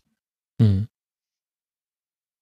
Also insgesamt war es ein höhepunktarmes Spiel, möchte man nicht glauben, nach einem zwei zu zwei des jetzt Tabellenvierten gegen den jetzt Tabellenachten dieses siebten Spieltags. Aber es gab insgesamt nur sechs Abschlüsse des S C Freiburg. Einer davon ging aufs Tor, daraus zwei Tore zu machen. Chapeau und äh, Grüße an Manuel Akanji, der das äh, zweite Tor dann eben selbst erzielen musste. Und auf der anderen Seite der B V B aber auch nur acht Abschlüsse. Vier davon gingen aufs Tor des S C Freiburg. Also kann man sagen, Arne, auf der einen Seite natürlich, der S C hat das auch sehr gut gemacht, gegen den Ball, auch mit einem irren Laufeinsatz, aber der B V B hat trotz all der offensiven Neuzugänge, die man ja auch zu dieser Saison hingeholt hat, riesige Probleme, Chancen zu kreieren gegen tiefstehende Gegner.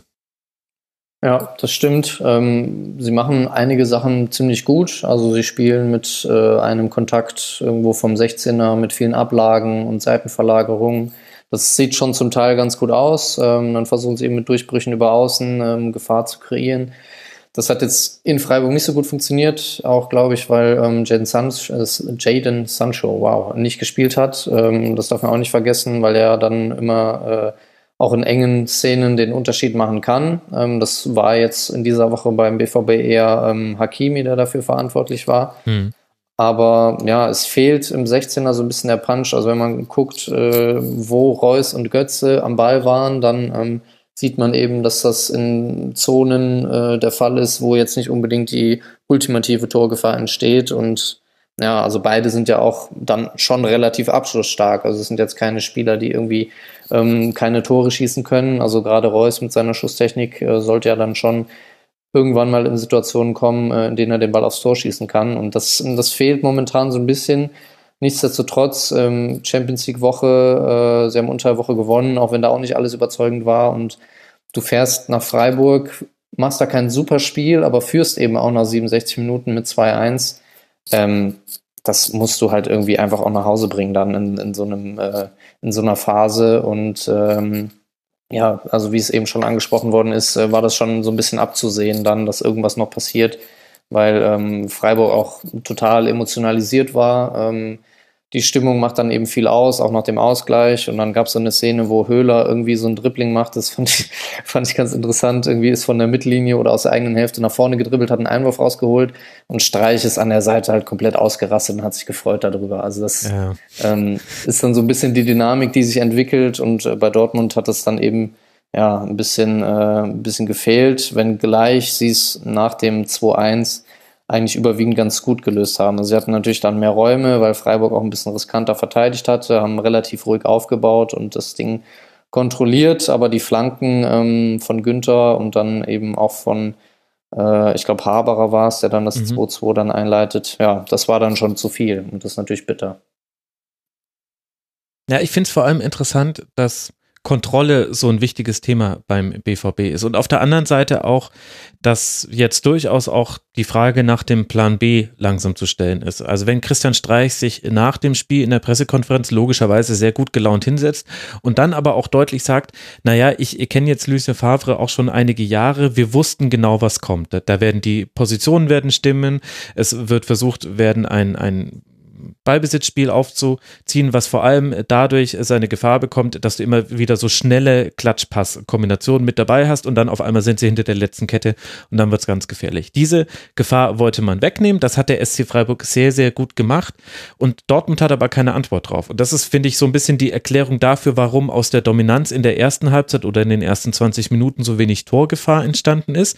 Und auf die zweite Hälfte, da habe ich aber noch keine so wirkliche Antwort, denn der B V B schafft es auch, in diesen Phasen keine Kontrolle zu bekommen, wo er dann tief steht und es gab ja immer wieder auch Umschaltsituationen, es gab auch Ballgewinne. Freiburg hat da zwar sehr, sehr viel zugelaufen, aber es gab immer wieder die Möglichkeit, den Ball rauszuspielen auf den Flügel, wo es dann mal ein eins gegen eins Duell gab oder eben einen Reus zu suchen, der irgendwo im Zehner-Achter-Raum versucht hat, sich frei zu laufen. Der lässt sich dann aber immer wieder fallen, je, je mehr er merkt, oh je, bei uns geht offensiv nichts, fehlt dann vorne als Anspielstation. Mario Götze, also weil du Strafraum-Ballkontakte angesprochen hast, einen für Mario Götze gab es im Strafraum des S C Freiburg, also der war offensiv auch kaum in Szene gesetzt. Und das verstehe ich, beziehungsweise doch, ich kann es nachvollziehen, aber es wundert mich, dass sich eine Mannschaft wie der B V B da so schwer tut, aus solchen Gefahren, äh, aus solchen Situationen heraus, wie sie in der zweiten Halbzeit es mehrfach gab, also Ballgewinn irgendwo tief in der eigenen Hälfte und dann über drei Bälle nach vorne kommen, über drei Pässe nach vorne kommen und dann da den Ball auch ruhig mal kontrollieren. Du musst, du kannst natürlich versuchen, sofort aufs Tor zu gehen. Das ist eine sehr gefährliche Situation. Das hat Freiburg aber auch sehr, sehr gut gemacht. Also die Konterabsicherung vom S C war auch in der Phase, wo der S C sehr hoch stand, richtig gut, fand ich. Also bemerkenswert gut gegen so eine gefährliche Mannschaft wie den B V B. Aber dann, aber dann halte doch mal den Ball. Versuch, versuch doch mal nicht wieder gleich den, den Einwurf für den Gegner zu kreieren oder die, die Flanke, die ein bisschen übermotiviert ist. Und da fehlen mir auch so Spieler wie Reus dann. Also er, er, er zeigt, dass er möchte. Er, er ist an vielen Orten auf dem Feld zu finden, aber auch an vielen Orten, an denen er gar nicht hingehört. Da, und da fehlt mir in den Szenen dann auch die Disziplin, die man sonst von Favre-Mannschaften immer kennt.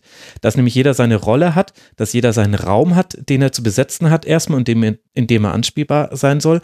Und ich habe das Gefühl, In, immer wieder in den letzten Partien kippt das beim B V B und jeder versucht so selber die Kohlen aus dem Feuer zu holen, aber so funktioniert es halt dann oft auch nicht, weil die Gegner eben sehr gut eingestellt sind. Und dann haben, hatten sie halt auch das nötige Pech, was man eben braucht, um halt dann immer, dass dann halt auch immer dann das zwei zu zwei fällt. Das tut natürlich weh. Aber würden wir die Diskussion jetzt auch führen, wenn genau diese Szene eben nicht passiert? Also wenn genau das zwei zu zwei nicht so entsteht? Wird man dann auch so über Reus und Götze diskutieren oder wird man sagen, ja, war jetzt keine Glanzleistung, aber gewonnen, runterputzen, weiter geht's?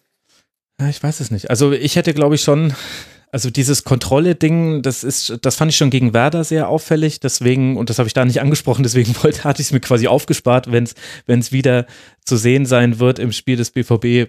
Also das hätte ich schon zur Sprache gebracht. Aber klar, ist natürlich ein valider Punkt. Ansonsten hätte man gesagt, gut, alles gemacht, um das zwei zu eins zu, über die Zeit zu bringen.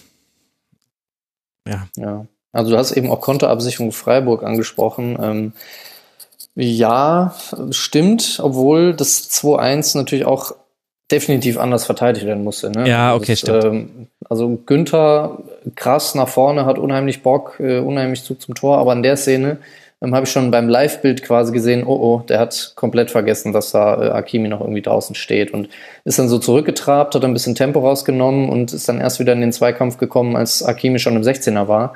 Und ähm, ja, wie das Tor entsteht, ist natürlich auch ein bisschen unglücklich und so, aber ähm, das war auf jeden Fall aus Freiburger Sicht auch vermeidbar, ähm, wenngleich ich sagen muss, dass mit Günther und Waldschmidt, da ja jetzt bei Freiburg äh, schon zwei wirklich extrem gute Spieler sich entwickelt haben. Ne? Also Waldschmidt mhm. äh, mit seiner Schusstechnik auch das eins eins wieder äh, ähnlich wie das Tor gegen Düsseldorf äh, mit der Körperhaltung und der Schusstechnik, das war schon wirklich gut. Ähm, letztes Mal, dass in der Bundesliga jemand so regelmäßig die Dinger mit links reingeprügelt hat, das war Lukas Podolski, glaube ich. Ähm, also ja, macht Spaß, den beiden zuzugucken auch.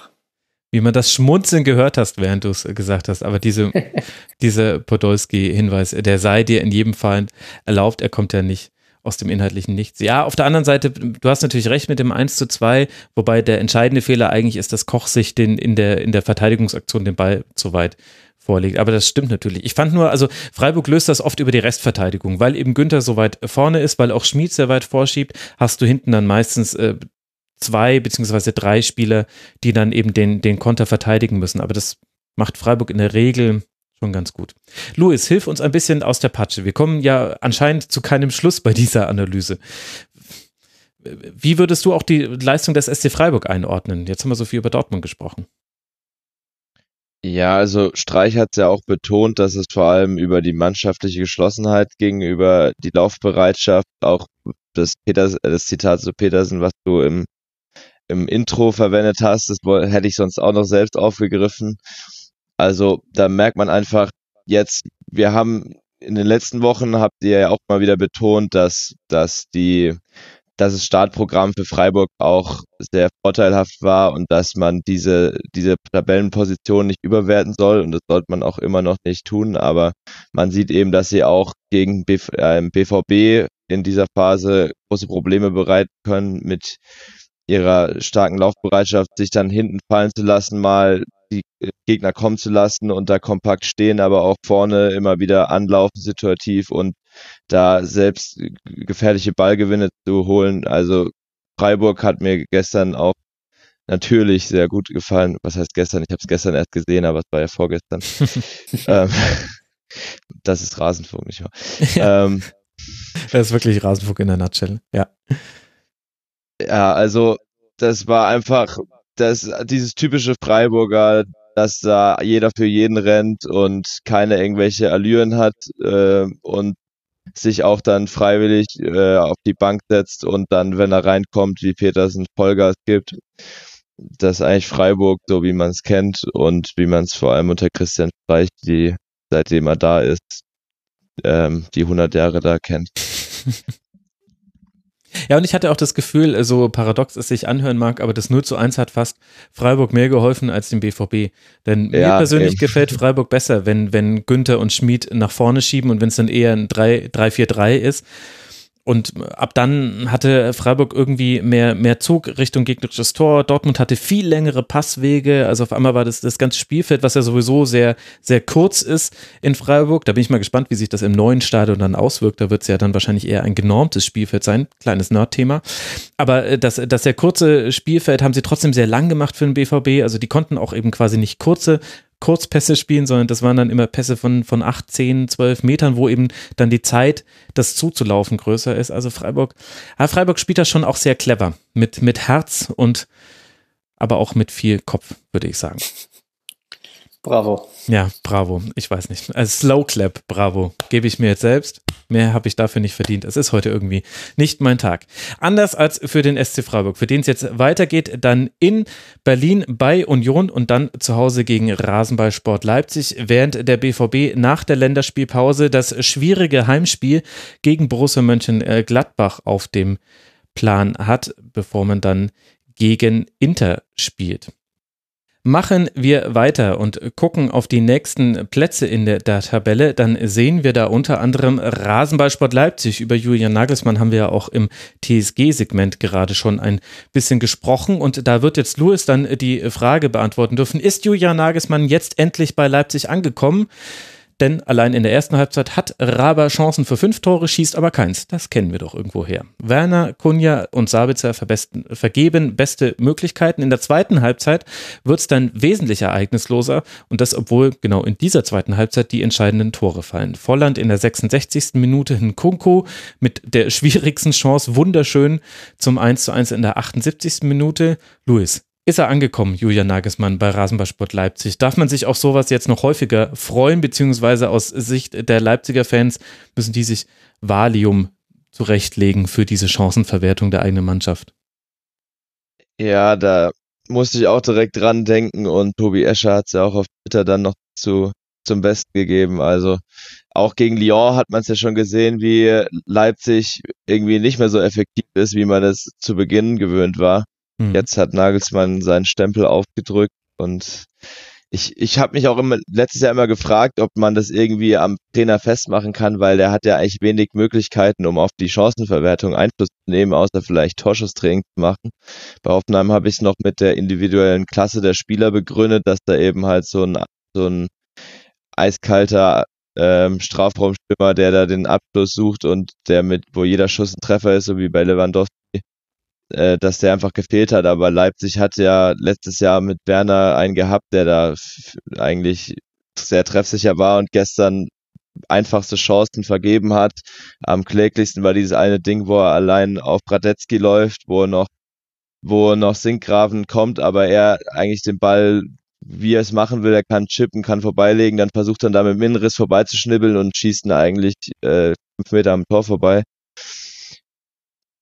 Da, und auch man sieht, in der ersten Hälfte hat Leipzig einfach diese Räume, die Leverkusen ihnen gegeben hat, dadurch, dass sie so hoch standen, sehr gut genutzt, hat es eigentlich überragend gemacht und dann müssten sie eigentlich schon mit zwei null, drei null in die Pause gehen und in der zweiten Hälfte stellt sich dann Leverkusen halt ein bisschen tiefer hin, ähm, zieht noch Bellarabi rechts rüber von der linken Seite, von wo er dann auch Tor eingeleitet hat auf der rechten Seite. Und dann ist es halt ein anderes Spiel in der zweiten Hälfte, weil Bosch auch reagiert hat auf diese gute Vorstellung der Leipziger in der ersten Hälfte, die sie halt, wo sie sich nicht belohnt haben. Mhm. Aber kurz bevor wir auf die Reaktionen von Bosch eingehen, das fand ich nämlich sehr interessant in dem Spiel, aber Arne, Louis hat ja die, die Zweifel auch schon angemeldet. Kann das denn wirklich am Trainer liegen? Wollen wir das jetzt ernsthaft an Nagelsmann festmachen? Also ich habe ja diese polemische Frage gestellt, du darfst mich jetzt dafür weggrätschen, völlig äh, zu Recht, dass Werner und Cunha diese Chancen liegen lassen. Das ist natürlich eine hanebüchene Diskussion, ist ja keine Frage. Also so schaut es nämlich aus. Der Louis war bloß zu höflich, es zu sagen, er hat es bloß angedeutet. Man, man kann dann natürlich, also man muss ja Folgendes unterscheiden. Also erstmal ist es gut, dass äh, Leipzig in diese Abschlusssituation kommt, weil sie genau wissen, okay, Leverkusen verteidigt hoch, da reicht ein einfacher Chipball über die Abwehr und ein guter Laufweg vom Stürmer und man rennt irgendwie eins gegen eins gegen Radetzky. Das ist gut, ja, äh, und was dann die Stürmer daraus machen, ist ja dann die andere Frage. Und ähm, da kann man dem Trainer dann natürlich insofern keinen Vorwurf machen, dass er eben nicht da steht und den mal selber vorbeischießt. Andererseits, äh, wenn sich diese Muster dann so wiederholen, auch bei ja, äh, anderen Vereinen dann sichtbar werden, wenn der Trainer den Verein wechselt, muss man das natürlich schon hinterfragen. Ähm, aber ja, so Abschlusssituationen äh, kann man natürlich auch trainieren, ne? Also das ist jetzt nichts, was irgendwo äh, unmöglich ist, dass man ähm, eins gegen eins mal trainiert. Äh, und Timo Werner hat auch äh, an guten Tagen solche Dinge auch schon reingemacht, ne? Also Cunha hatte Pech da auch mit seinem Äh, Lattenheber, also es war eigentlich gut gemacht. Ähm, Sabitzer hat eine Chance gehabt am kurzen Pfosten, wo den Fuß reinstellt, der geht auch knapp vorbei. Also das sind jetzt sind jetzt keine eklatanten ähm, äh, Fehl, also technische Fehlstellungen oder Fehlleistungen. Ich meine, klar, irgendwann muss einer rein, so, aber das kann ja nicht dem Trainer angelastet werden. Also das ist äh, schwierig, dann irgendwo darauf äh, den Trainer irgendwie festzunageln und äh, ihn damit zu konfrontieren, finde ich.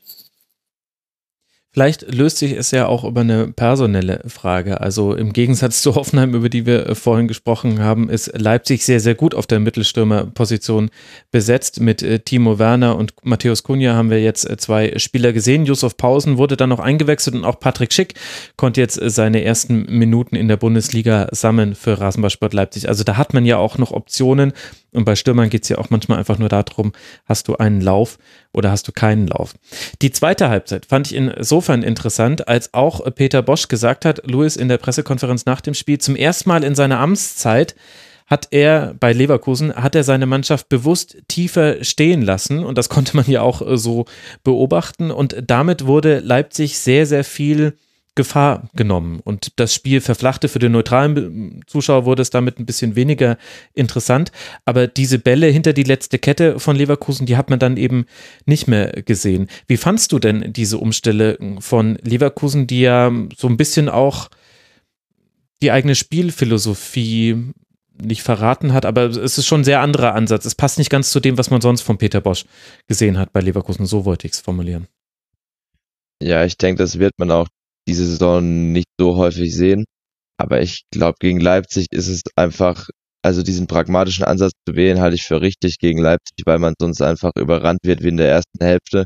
Wenn Bosch merkt, dass seine Mannschaft noch nicht so weit ist, dass sie so hoch steht und dann trotzdem die Räume, die sich bieten, gut verteidigt. Also das war, wie Arnes erwähnt hat, dass Leipzig einen Chipball spielt und damit eigentlich die ganze Leverkusener Kette überspielen kann. Da hat Bender auch einmal bei dieser Werner-Chance noch so über den Ball drüber getreten, aber mhm. sonst war es, also da, ich halte es für den richtigen Ansatz und es hat sich dann ja auch ausgezahlt, aber wir werden es nicht so häufig noch sehen dieses Jahr, denke ich, also das ist, bleibt mehr die Ausnahme.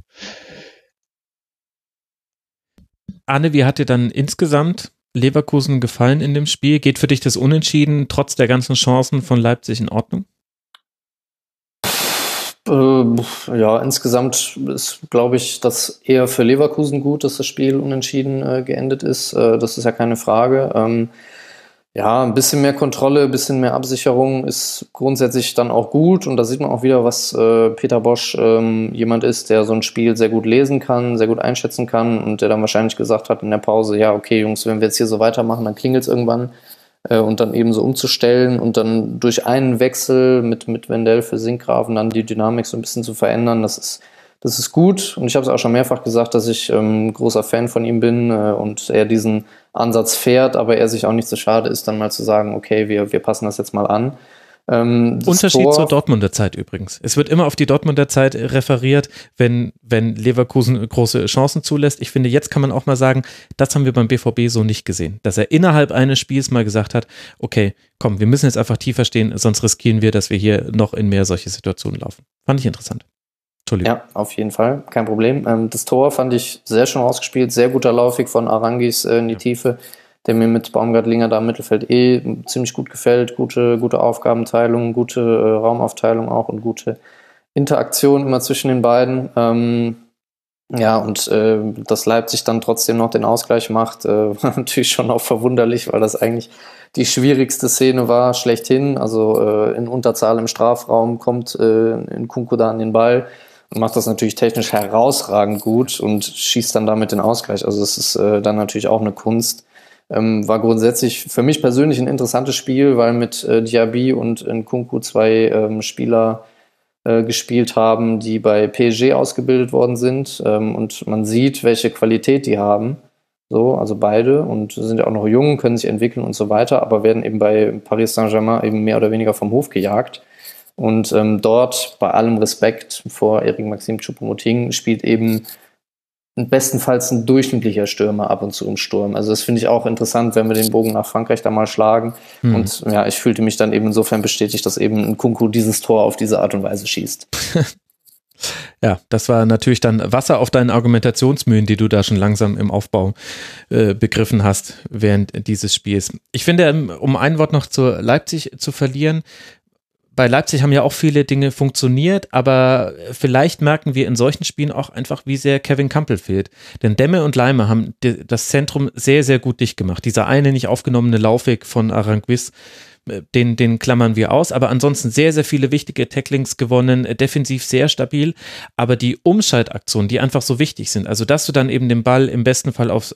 Also im besten Fall kriegst du ihn direkt hinter die Kette, war schwierig in der zweiten Halbzeit, aber dann ist dein Auftrag eigentlich, okay, bring ihn zu Forsberg und wenn es aber die Möglichkeit gibt, dann stoße nach in den Raum, biete dich an als Passoption. Die Leipziger Spieler haben immer viele Passoptionen, auch im eigenen Angriffsdrittel und das ist was, was Leimer schon auch versucht. Demme ist da eindeutig der defensivere von beiden, aber da fehlt mir tatsächlich Kevin Kampl. Ich finde, der hat da eine Qualität, das wird oft so ein bisschen vergessen, weil bei Leipzig andere die spektakuläreren Spieler sind, aber gerade weil er früher auch bei Leverkusen gespielt hat, ist mir das, dieser Name schoss mir immer wieder durch den Kopf, wenn ich gesehen habe, okay, Leipzig hat jetzt gerade stark einen Ball gewonnen in der Mitte, was passiert jetzt? Und dann war es in der zweiten Halbzeit eben nicht mehr so viel. Also vielleicht verändert sich da auch noch was, wenn der zurückkehrt von seinem Sprunggelenksproblem.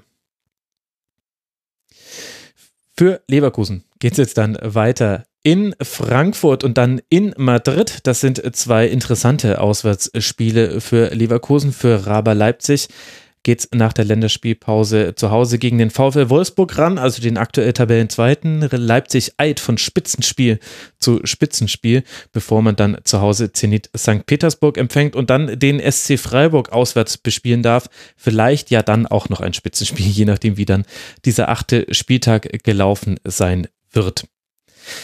Dann hatten wir mit dem F C Schalke null vier am Samstagabend ein Topspiel, bei dem Schalke seinerseits sich zumindest vorübergehend die Tabellenführung hätte sichern können und daran aber gescheitert ist. Warum? Weil man gegen den ersten F C Köln zu Hause nicht über ein eins zu eins hinauskam. Und irgendwie war allen Betrachtern, die es enger mit Schalke null vier halten, der Verlauf vorher schon klar, dass das eben irgendwie nicht klappen würde. Das war das most likely Schalke thing to do.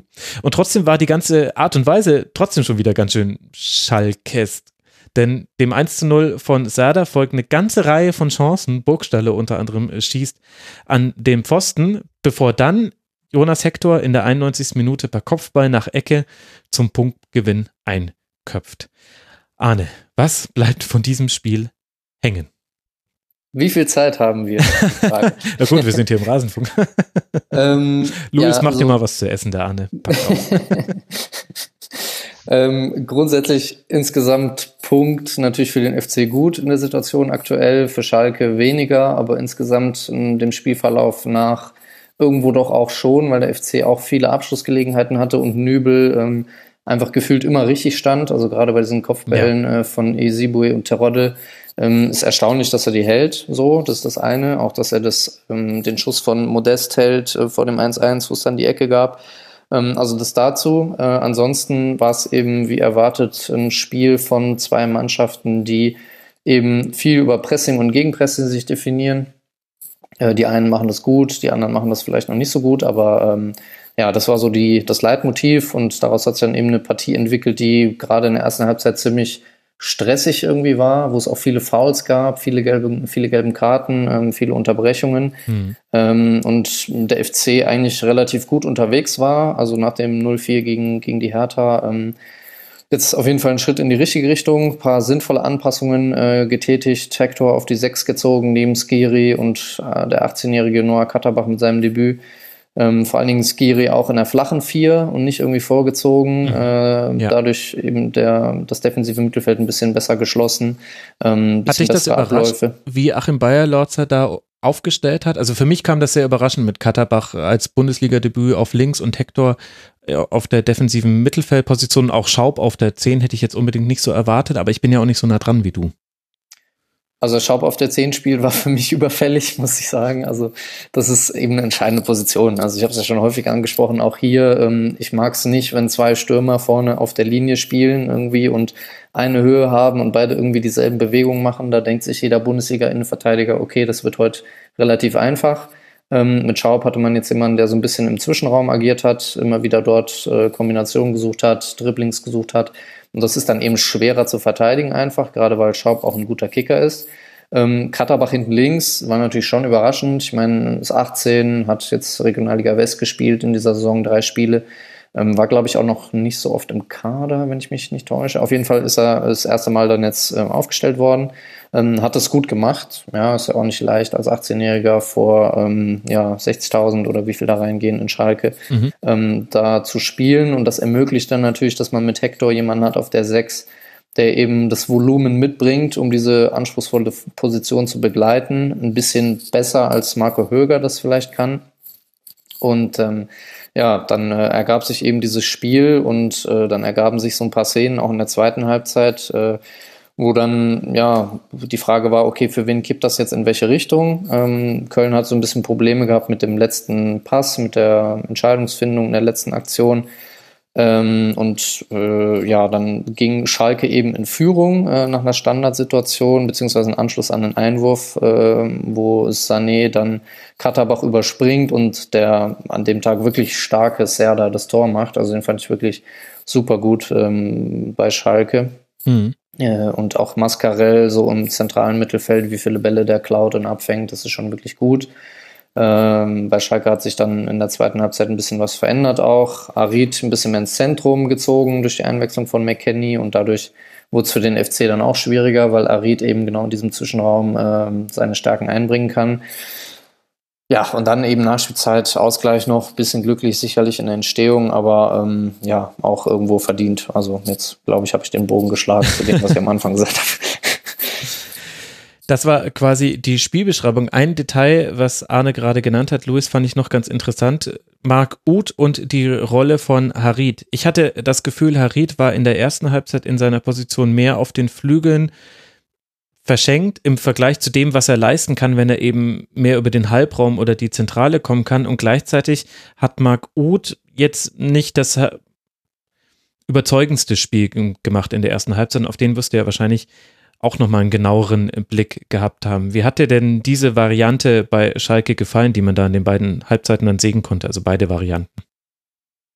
Also ich finde auch in der, die Umstellung in der Halbzeit auf so eine ein vier zwei drei eins mit Harit hinter Burgstaller hat äh, deutlich geholfen, nochmal mehr Offensivgefahr auszustrahlen. Also diese, dieser Doppelsturm mit Burgstaller, Uth hat es eher nicht so funktioniert. Uth, der ja in Schalke immer noch nicht wirklich angekommen ist und nicht so anknüpfen kann an das, was er in Hoffenheim da geleistet hat, wo er ja eigentlich, wo jeder Schuss quasi ein Treffer war, was später auch lange gefehlt hat. Und Äh, Wagner hat später auch nochmal auf der Pressekonferenz thematisiert, dass diese Umstellung wichtig war, dass Schalke dann in der zweiten Hälfte mehr äh, Gefahr ausgestrahlt hat und ja auch nach dem eins null eher aufs zwei null gedrückt hat, bis sie dann letztendlich, wie schon jetzt äh, erörtert, dieses eins zu eins kassiert haben. Ich bin mir ehrlich gesagt nicht so ganz sicher, wo ich die Leistung von Schalke hinpacken will. Also bei Köln ist es einfacher, weil wenn eine Mannschaft, die erst drei Punkte bis vor diesem Spiel gesammelt hat und eben im Tabellenkeller steht, wenn die auf Schalke ein eins zu eins holt, dann kann man da definitiv viel Positives mitnehmen. Bei Schalke ist es mir auch unabhängig, ähm, auch das hätte ich auch gesagt, ich, ich beschwöre es, wenn, wenn Schalke zwei zu null gewonnen hätte. Bei Schalke haben mich die großen Chancen für Köln ein bisschen nachdenklich hinterlassen. Denn das war was, was Schalke viel, viel besser geschafft hat in den meisten der letzten Partien, weil man auch den Gegner oft gar nicht so weit hat kommen lassen, weil man eben einfach sehr laufintensiv, sehr viel schon im Mittelfeld abfängt und weil Sané und Stambouli einfach mit das beste Innenverteidiger-Duo jetzt dieser ersten sieben Spieltage in der Bundesliga waren. Und diese großen Chancen, wo Nübel dann so gut pariert, aber dann vielleicht auch in der einen oder anderen Szene Glück hatte, dass der Ball einfach genau dahin kam, wo er gerade stand und irgendwie den Arm hingehalten hat. Das fand ich erstaunlich. Ohne, dass ich das jetzt mindern wollen würde, dass der F C diese Chancen hatte. Aber da hat Schalke schon, also da war die Tür ganz schön weit offen für einen Rückstand und dann wird das eine komplett andere Partie für Schalke. Gegen ja einen F C, der das eigentlich auch ganz gut kann. Da täuschen jetzt diese sechzehn Gegentreffer ein bisschen drüber hinweg, aber ich finde, defensiv hat der F C schon auch eine Qualität, gerade wenn Skiri ein bisschen zurückgezogener spielt und nicht immer vorne den, den Freerider macht und dann hinten Lücken offen sind. Ja, ja, ganz entscheidender Spieler in dem Kontext. Also wenn man höher anlaufen will, ist natürlich gut, jemanden zu haben, der den Aufbauspieler des Gegners direkt anläuft und unter Druck setzt. Aber in den letzten Spielen war es halt einfach eklatant, wie viele Räume da entstanden sind äh, hinter Skiri. Und ähm, deswegen war das jetzt gut mit einem klaren vier vier zwei, flache vier im Mittelfeld. Ähm, Schaub so ein bisschen gegen den Schalker Aufbauspieler. Äh, das war eine, ein guter Schachzug. Ähm, und ja, bei Köln ist halt dann auch die Frage so, also das ist ja auch ein Thema, was vielleicht später nochmal kommt. Wie kommt man zu den Torchancen? Ähm, wie entwickelt sich das? Und da war es jetzt in dem Falle eben so, dass ähm, Kainz einen guten Tag hatte und seine Flanken und, und Dribblings äh, ganz gut platziert hatte. Mhm. Und eben dadurch viele Flankenbälle, die in Gefahr heraufbeschworen worden ist. Ähm, dass da jetzt auch noch viel im Argen liegt, hatte ich ja eben schon mal angedeutet, so mit Entscheidungsfindung, letzter Pass irgendwie. Ähm, Raumbesetzung im Umschaltspiel und so, da gibt es noch ein bisschen was zu tun, äh, aber grundsätzlich war das schon okay, wie gesagt, und dann, ja, was, was wir auch nicht ver- vergessen dürfen ist, normalerweise muss Schalke das Ding auch zumachen, ne? Nach dem eins null, ähm, das hast du eingangs gesagt, Max, äh, gab es viele klare Chancen und äh, da hat der F C auf jeden Fall riesen Glück gehabt, dass Schalke dann nicht das zwei null macht, weil dann mhm. ist das Spiel wieder vorbei, du verlierst, hast wieder phasenweise ganz gut mitgehalten, aber nichts in der Hand. So war es jetzt eben so, dass Schalke ähm, den F C am Leben gelassen hat und Nübel das auch irgendwie geahnt hat, hat er irgendwo im Interview gesagt, glaube ich, habe ich gelesen, äh, dass er ähm, so ein Gefühl hatte, dass der F C noch ein Tor macht und ähm, das ist ja dann auch passiert. Äh, ja, für beide denke ich ein bisschen, also einerseits okay vom Ergebnis her, aber andererseits auch nicht zufriedenstellend. Ja, vielleicht ist das das ganz treffende Fazit und kann man vielleicht dann auch auf den Schiedsrichter Tobias Welz ausweisen, der in der ersten oh ja. Halbzeit noch eine sehr strikte Kartenvergabe oder Linie bei der Kartenvergabe hatte und dann in der zweiten Halbzeit aber von dieser Linie abgerückt ist. Sowohl in einer Szene, in der Salif Sané die gelb-rote Karte hätte sehen können, als auch Müssen. dann in der Szene mit Ezi Boué. Ja, Ich, ich weiß es nicht. Ich finde schon, dass es eine kann-gelbe Karte ist, aber das hat irgendwie ganz gut zu diesem Spiel gepasst. Das, also beide, also alle drei Beteiligten, Schiedsrichterteam und die beiden beteiligten Mannschaften, hatten keine eins zu eins klar erkennbare Linie. Da gab es Schlangenlinien oder, also es gab eine Linie, aber es war eine Kurve. Ja, ja, ja. Und dann ja, ist vielleicht auch ein eins zu eins ohne Platzverweis am Ende okay. Das ist natürlich die Frage, also einerseits hast du recht, klar, aber wie entwickelt sich das Spiel, wenn Sané in dieser Szene vom Platz fliegt? So, und was hätte, was hätte der Fall sein müssen? Also ich habe selber genug schon solche Szenen erlebt, unheimliche Dynamik drin, man legt sich den Ball zu weit vor, erwischt den Gegenspieler, ist halt meiner Meinung nach zwingend eine gelbe Karte und dann wäre es die zweite gewesen. Bei Ezibue natürlich genau dasselbe, also auch ein taktisches Foul, auch eine ganz klare zweite gelbe Karte. Mhm. Gut, ähm, ich meine, ein Schiedsrichter bereitet sich natürlich auch auf ein solches Spiel vor und guckt, was erwarten mich für zwei Mannschaften, welchen Stil haben die, auf welche Spieler muss ich vielleicht besonders achten. Und ähm, da weiß man schon, also gerade beim F C, dass da viel mit mit kleinen Fouls gearbeitet wird. Das war unter Bayer Lorz auch schon bei Regensburg so. Das sind jetzt nicht immer die krassen Fouls, die irgendwie in Erinnerung bleiben, aber viele Fouls, die eben den Rhythmus brechen. Und das muss ich dann eben einfach wissen. Und da fand ich es auch in der ersten Halbzeit gut, dass er gleich frühzeitig aufgetan hat, okay, ähm, das ist jetzt eine gelbe Karte und damit haben wir die Claims schon mal abgesteckt.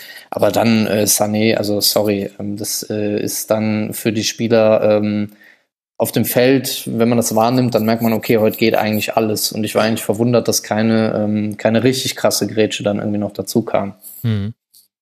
Also siebzehn Fouls beider Mannschaften insgesamt, vierunddreißig Unterbrechungen allein foulbedingt. Das hat auch zu diesem Spiel beigetragen. Für Schalke geht es jetzt weiter nach Hoffenheim. Deswegen wird Luis wahrscheinlich ganz genau auf diese Partie geblickt haben, bevor man dann zu Hause das Derby gegen Dortmund spielt.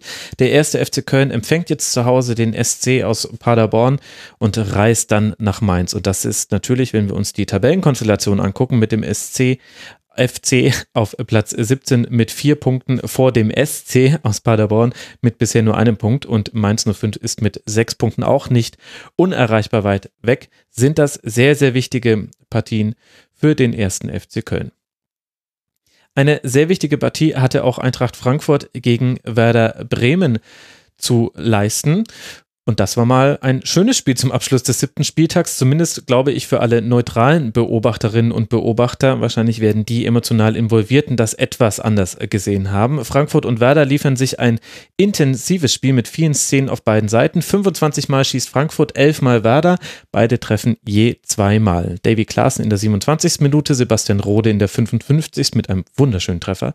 André Silva dann in der achtundachtzigsten Minute und als man gerade dachte, okay gut, das war es jetzt, da gab es einen Strafstoß nach Foul von Hasebe an Klaassen, den dann Milot Rashica humorlos, wie man so schön sagt, in der einundneunzigsten Minute zum zwei zu zwei verwandelt. Luis, allein die Tore geben schon genug her, um dieses Spiel zu besprechen, aber lass mal ganz generell über die Partie sprechen. Wie haben dir denn beide Teams gefallen? Ja, also Bremen hat natürlich Frankfurt das Spiel überlassen, hat sich auch, wie Kohfeldt gesagt hat, zwischenzeitlich zu tief fallen lassen und Frankfurt hat es dann immer wieder versucht, über Flanken äh, da den, zum Torerfolg zu kommen, hat vorne ja auch bei großer Abnehmer für Flanken, Paciencia und Silva. Mhm. Und ähm, das wird für dich wahrscheinlich ein wunderbares Spiel gewesen sein mit neunundvierzig zu fünf Flanken. Ja, ich habe da noch, hab da noch eine Meinung äh, dazu, äh, die, die vielleicht überrascht. Aber äh, dazu, ich möchte noch ergänzen, neunundvierzig Flanken hat Frankfurt geschlagen, vierzehn weitere hat Werder Bremen geblockt. Also wir hätten bei dreiundsechzig Flanken landen können. Ja, ich, ich sage auch, also man hat auch gesehen, dass Bremen bei, bei den Kopfballduellen häufig nicht gut postiert war und da äh, mit Paciencia und Silva ab und an etwas überfordert war. Deswegen ist es ein legitimes Mittel für Leuten, die jetzt eher Kurzpass-Fetischisten sind, ist es trotzdem manchmal ein bisschen anstrengend. Und Bremen auf der anderen Seite hat viel mit langen Bällen gearbeitet. Ähm, da wollte Kohfeldt vor allem so Diagonalbälle sehen. Hat beim eins null auch äh, wunderbar funktioniert mit Bittencourt, wo dann Sargent diesen Diagonallauf äh, macht und dann Hinteregger sich von Hinteregger löst und mhm. wunder, also der Lauf war wirklich äh, stark und ich fand auch Bittencourt hat es ganz ordentlich gemacht, so ein bisschen so als falschen Neuen Ähm, den hatte ich auch nochmal so als äh, in Hoffenheim ein bisschen zu kurz gekommenen in Erinnerung. Und ja, das ist so der Eindruck, der von dem Spiel bei mir geblieben ist. Okay, dann lass das äh, doch mal von vorne nach hinten noch durchanalysieren nach dem Eindruck. Die Flanken zum Beispiel. Arne, würdest du mir zustimmen, wenn ich sage, die einzige Mannschaft in der ersten Fußball-Bundesliga, die flanken darf, ist Eintracht Frankfurt, weil man hat A, die Flankengeber und B, die Flankenverwerter? Puh, äh, äh, grundsätzlich ja. Also grundsätzlich ist das natürlich ein legitimer Weg. Ähm, muss natürlich schauen, wer dann gegen einen spielt, ne, und äh, wie dort äh, so die Innenverteidigung aufgestellt ist, dann für die Art und Weise der Verteidigung im Strafraum. Aber klar, mit Da Costa und Kostic gibt es zwei überdurchschnittlich gute Flankengeber, ähm, mit Paciencia und äh, Silva zwei überdurchschnittlich gute Abnehmer im Sturm. Also von daher ist das schon ein legitimes Mittel. Ähm, Man muss dann natürlich auch schauen, ähm, ob man nicht vielleicht anderweitig zum Erfolg kommt. Und ich muss dazu sagen, ich habe das Spiel nur in den Highlights gesehen, was natürlich schade ist, weil es sehr unterhaltsam war. Aber manchmal, ähm, ja, manchmal gibt es auch andere Wege, um in den Strafraum zu kommen und irgendwie in eine Position zu kommen, wo man eine größere Erfolgswahrscheinlichkeit hat, äh, zum Abschluss zu kommen und ein Tor zu machen. Mhm. Ja, ja, das stimmt. Wobei da das Nuri Sahin in der Partie wirklich sehr gut gemacht hat gegen den Ball. Also der war zwar, also manchmal hat man gar nicht verstanden, warum er jetzt schon wieder den Ball erobert hat, weil, also da wusste man jetzt nicht, okay, hätten, hätten den so und Kamada jetzt so hergeben müssen. Ich glaube aber, dass es tatsächlich einfach ein sehr, sehr starker Abend von Nuri Sahin war und gar nicht, dass die anderen beiden jetzt so arg abgefallen wären. Aber, also ich fand, ich, ich bekomme ja, bei Twitter werde ich jetzt ja immer darauf hingewiesen, wenn viele Flanken in einem Spiel fallen und die Leute wünschen mir dann Beileid. Und das finde ich auch sehr nett, denn oft ist das auch ganz, ganz schlimm für mich. Das weiß ja inzwischen jeder hier im Rasenfunk. In der Partie fand ich aber, dass sowohl die Art, wie die Flanken geschlagen waren, als auch was draus kreiert wurde, das war schon völlig legitim. Und ich würde eher die Frage stellen, warum jemand, der so kopfballstark ist wie Paciencia oder auch jemand, der ja auch nicht so schlecht ist im Kopfballspiel wie André Silva, warum die so wenig daraus kreieren. Weil da waren nämlich Flanken mit dabei, wo es wirklich halbwegs unbedrängte Kopfbälle gab. Und die müssen halt dann platziert werden. Dann hat Pavlenka da auch keine Chance, die zu halten. Und ich fand, daran hat es gemangelt. Und ein bisschen vielleicht noch dann in den, an den zweiten Bällen, weil Werder da aber auch, glaube ich, wusste, was es auf es zukommt, nämlich wenn mal eine Flanke geblockt wurde, dann wurde der Ball auch sofort möglichst weit rausgespielt. Also da wurde dann nicht mit einem Flachpass versucht, das aufzulösen und da hätte irgendwie Frankfurt ins Gegenpressing gehen können, sondern da hat Werder eben schon relativ schnell versucht, komm, wir versuchen irgendwie vorne zu kommen. Klaassen war da eine ganz, ganz wichtige Anspielstation und der hat dann diese diagonalen Bälle gespielt, die wir gegen Dortmund auch schon gesehen haben von Werder, die Luis jetzt ja auch schon angesprochen hat. Das hat dann Werder auch recht clever gemacht. Aber ich fand das ehrlich gesagt eigentlich in der Partie, dass das sehr gut funktioniert hat. Aus diesen Flanken ist relativ viel entstanden, nur die Verwertung der Flanken war nicht gut genug, fand ich. Dann hätte das Frankfurt nämlich eindeutig gewonnen. Ja, das glaube ich auch. Also ja, ähm, so ein bisschen auch, was man André Silva ankreiden muss noch. Also ich glaube, es ist ein überaus talentierter und abschlussstarker Spieler, aber so die ja, Konsequenz manchmal, das war auch schon bei seinen vorherigen Stationen so, ähm, geht ihm so ein bisschen ab. Also er könnte wesentlich mehr Tore machen. Er hat auch jetzt in der Bundesliga, obwohl er noch nicht so lange da ist, ähm, unheimlich viele Abschlüsse pro Spiel, glaube ich, immer hinbekommen. Also ich glaube, so fünf oder so im Durchschnitt habe ich vorhin gelesen. Mhm. Schafft er dann schon. Also dann müsste er auch in der Lage sein, daraus mehr Tore zu machen, klar. Und auf der anderen Seite, Luis, du hast es schon angesprochen, stand Werder sehr tief. Da haben wir jetzt vorhin im Dortmund-Segment sehr lange drüber gesprochen und auch durchaus kritisch. Wie fandst du denn, hat es denn Bremen umgesetzt in dem Spiel in Frankfurt? Besser als Dortmund? Nein, es wurde ja auch von Kofeld kritisiert, dass man vor allem in der zweiten Hälfte sich dazu sehr nach hinten rein äh, drücken lassen. Also Bremen hat auch selten versucht, hinten raus zu kombinieren. Die wurden dann schnell von Frankfurt zugelaufen, haben dann versucht, das Pressing zu überspielen. Aber Kofeld hat auch gesagt, in der zweiten Halbzeit vor allem sind dann die Bälle nicht mehr diagonal, sondern wirklich gerade gekommen. Und das ist dann auch sehr einfach zu verteidigen für Frankfurt. Mhm. Deswegen gab es dann auch in der zweiten Hälfte zwischendrin wenig Entlastung. Und insgesamt ist ja auch dieses Unentschiedene eher glücklich für Bremen. Da hat man auch gemerkt, dass die Automatismen einfach noch fehlen, vor allem durch diese vielen Verletzten, die man immer noch hat, mhm. die sich so wie, wie ein roter Faden durch die, durch den Saisonbeginn ziehen bei Bremen. Und dass man jetzt diesen einen Punkt holt, da ist man, glaube ich, überglücklich drüber. Und dass man in dieser Phase auch sich äh, da doch noch äh, relativ viele Punkte geholt hat dafür, dass man eben solche personellen Probleme hat und sich da und da noch viel fehlt, ist, glaube ich, äh, ganz ordentlich für Bremen. Ja, das glaube ich auch. Wobei mich da auch ein bisschen verwundert hat, bei Eintracht Frankfurt, also da häufen sich auch die individuellen Abwehrfehler. Das muss man, glaube ich, so deutlich konstatieren. Gab es in der letzten Saison auch schon, da wurde es aber nicht immer gleich bestraft. Aber bei beiden Toren würde ich, zugegeben als Sofa-Betrachter, würde ich aber klare Abwehrfehler sehen. Also Hinteregger darf sich nicht so mitziehen lassen von Sargent, dadurch hebt er das Abseits auf und dann bekommt er nicht mit, dass Sargent die Richtung geändert hat in seinem Lauf. Also das war, äh, ja, war so ein bisschen so ein One-Trick, äh, One-Trick-Route und dann auf einmal war er frei und dann, wie dann das Tor dann fällt, ist dann ein bisschen kurios, aber der, der grundsätzliche Fehler war erstmal da, den Laufweg so mitzugehen.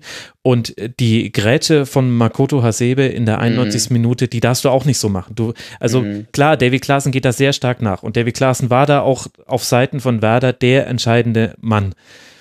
Aber, aber du darfst in der einundneunzigsten Minute nicht so grätschen und du musst es auch nicht unbedingt in dieser Phase. Das war einfach ein, ein Blackout, den man von Hasebe in der Form nicht so häufig sieht. Ich finde aber in der Saison hat man jetzt schon häufiger gesehen in der, in der Abwehr von Eintracht Frankfurt, dass es eben diese individuellen Fehler gibt, auch diese Fehleinschätzung. Manchmal gehe ich jetzt, stoße ich jetzt mit nach vorne oder lasse ich mich tief fallen und dass das inzwischen auch Spieler wie Hasebe betrifft, so stark er immer noch manche Aktionen los, löst.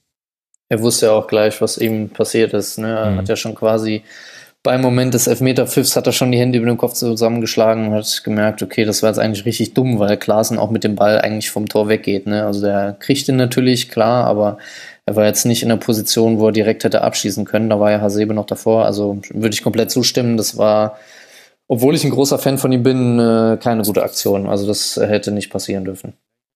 Und vorher der lange Ball schon auf Rashica, der dann alleine gegen Renaud zum Abschluss kommt. Muss jetzt auch nicht unbedingt sein in der einundneunzigsten Minute. Ist natürlich was, was Werder Bremen auch sehr, sehr gut macht, aber das kommt halt dann noch mit dazu. Ich glaube, da ärgerst du dich sehr drüber. Vor allem, weil eben die Eintracht in so vielen Belangen dann doch ein ganz gutes Spiel gemacht hat. Also Touré fand ich, fand ich sehr stark. Der hatte sehr viele Offensivaktionen. Es ist sowieso unglaublich, wo Hinteregger und Touré offensiv immer auftauchen. Also wenn man es am Fernsehen verfolgt, dann hat man ja leider nicht die Stadionsicht und sieht manchmal gar nicht, wo die gestartet sind. Aber immer wieder gab es Situationen, wo ich mir gedacht habe, wo kommen die zwei denn jetzt schon wieder her? Hat, habt ihr eigentlich nicht hinten gerade irgendwas zu tun? Nein, hatten sie nicht. Ich meine, wissen wir ja auch bei Eintracht Frankfurt, die schieben schön mit nach vorne gnadenlos. Finde ich ehrlich gesagt geil, weil das spielt so keine andere Mannschaft in der Liga und es geht ja auch für Frankfurt in den meisten Spielen gut, finde ich, finde ich super.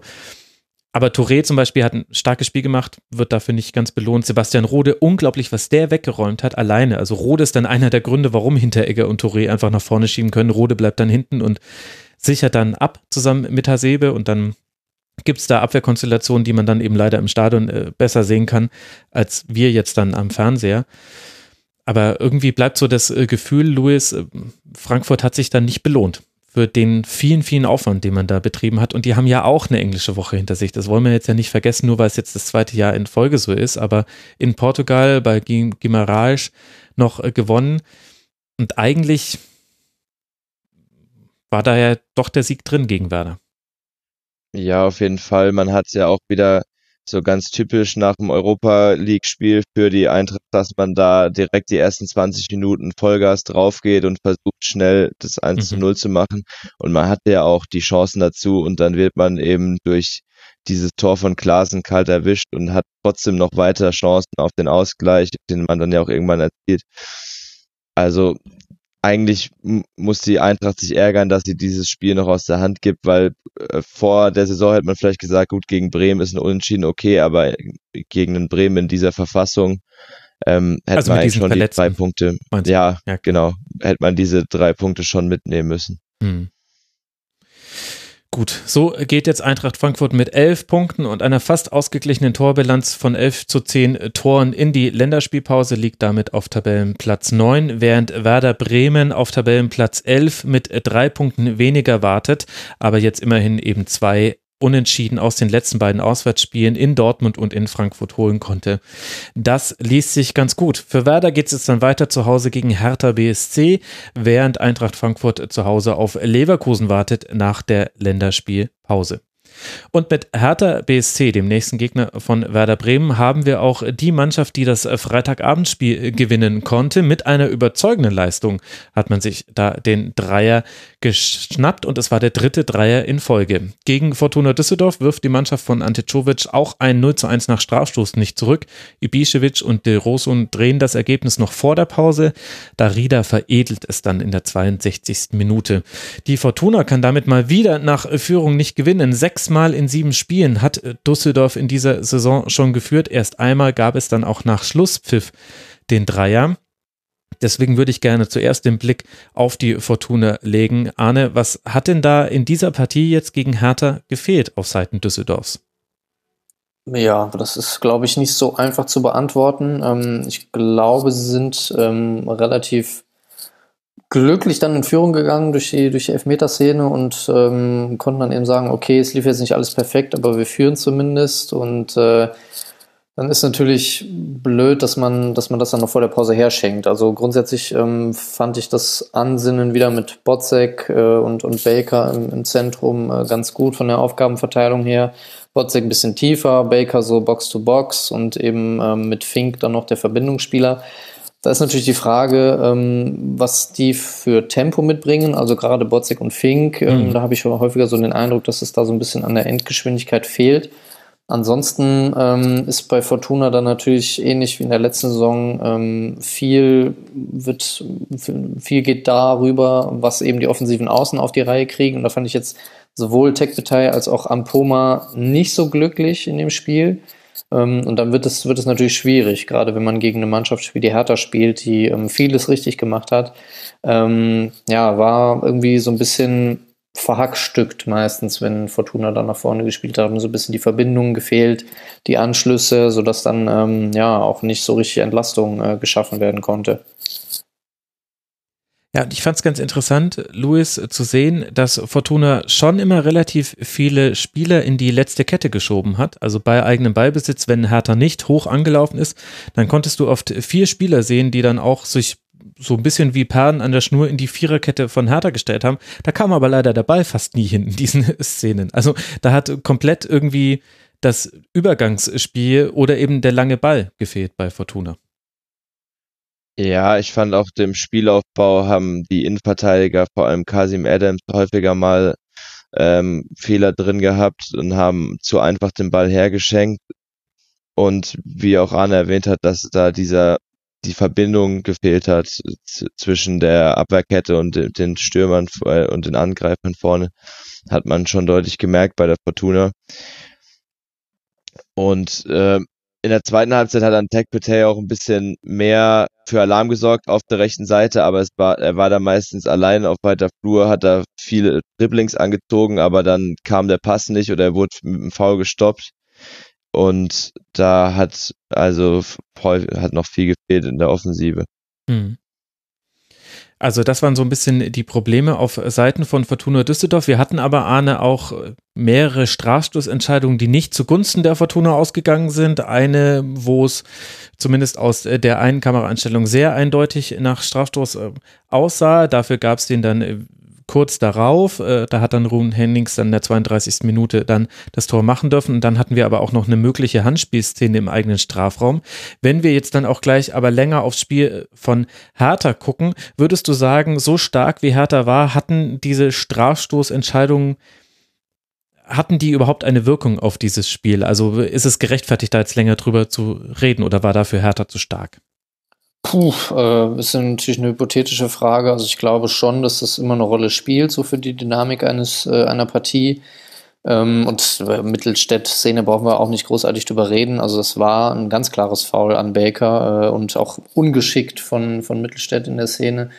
Ähm, andererseits äh, ja, ähm, ist, glaube ich, ähm, die Hertha eine Mannschaft, die relativ viele Elfmeter verschuldet, auch selber. Ähm, glaube ich schon drei in der Saison. Äh, von daher ist das schon natürlich ein Thema, aber äh, die Hertha hatte auch vorher schon genügend Möglichkeiten äh, und auch Szenen, wo jetzt die Entscheidungsfindung nicht so gepack, äh, gepasst hat. Gerade so Dilrosun hatte einige, einige Szenen, wo ähm, da mehr drin gewesen wäre, wo er entweder zu lange zögert fürs Abspiel oder aus einem unmöglichen Winkel irgendwie schlecht aufs Tor schießt. Dass er dann natürlich später in, dem, in der schwierigsten Szene das zwei eins macht, ist dann natürlich auch nochmal eine Geschichte für sich, weil das eigentlich unfassbar schwierig war. Mit einem schwachen Fuß, so ein Halbvolley dann in die lange Ecke, gut, ist auch egal. Aber ich glaube, die Hertha hätte das Spiel gewonnen, auch egal wann es Elfmeter gegeben hätte für Düsseldorf. Also das glaube ich schon. Dafür war die rechte Seite gerade auch ähm, zu stark. Also Marius Wolf wirklich unheimlich viele Dribblings gewonnen. Ich glaube, fünf von acht oder so waren erfolgreich.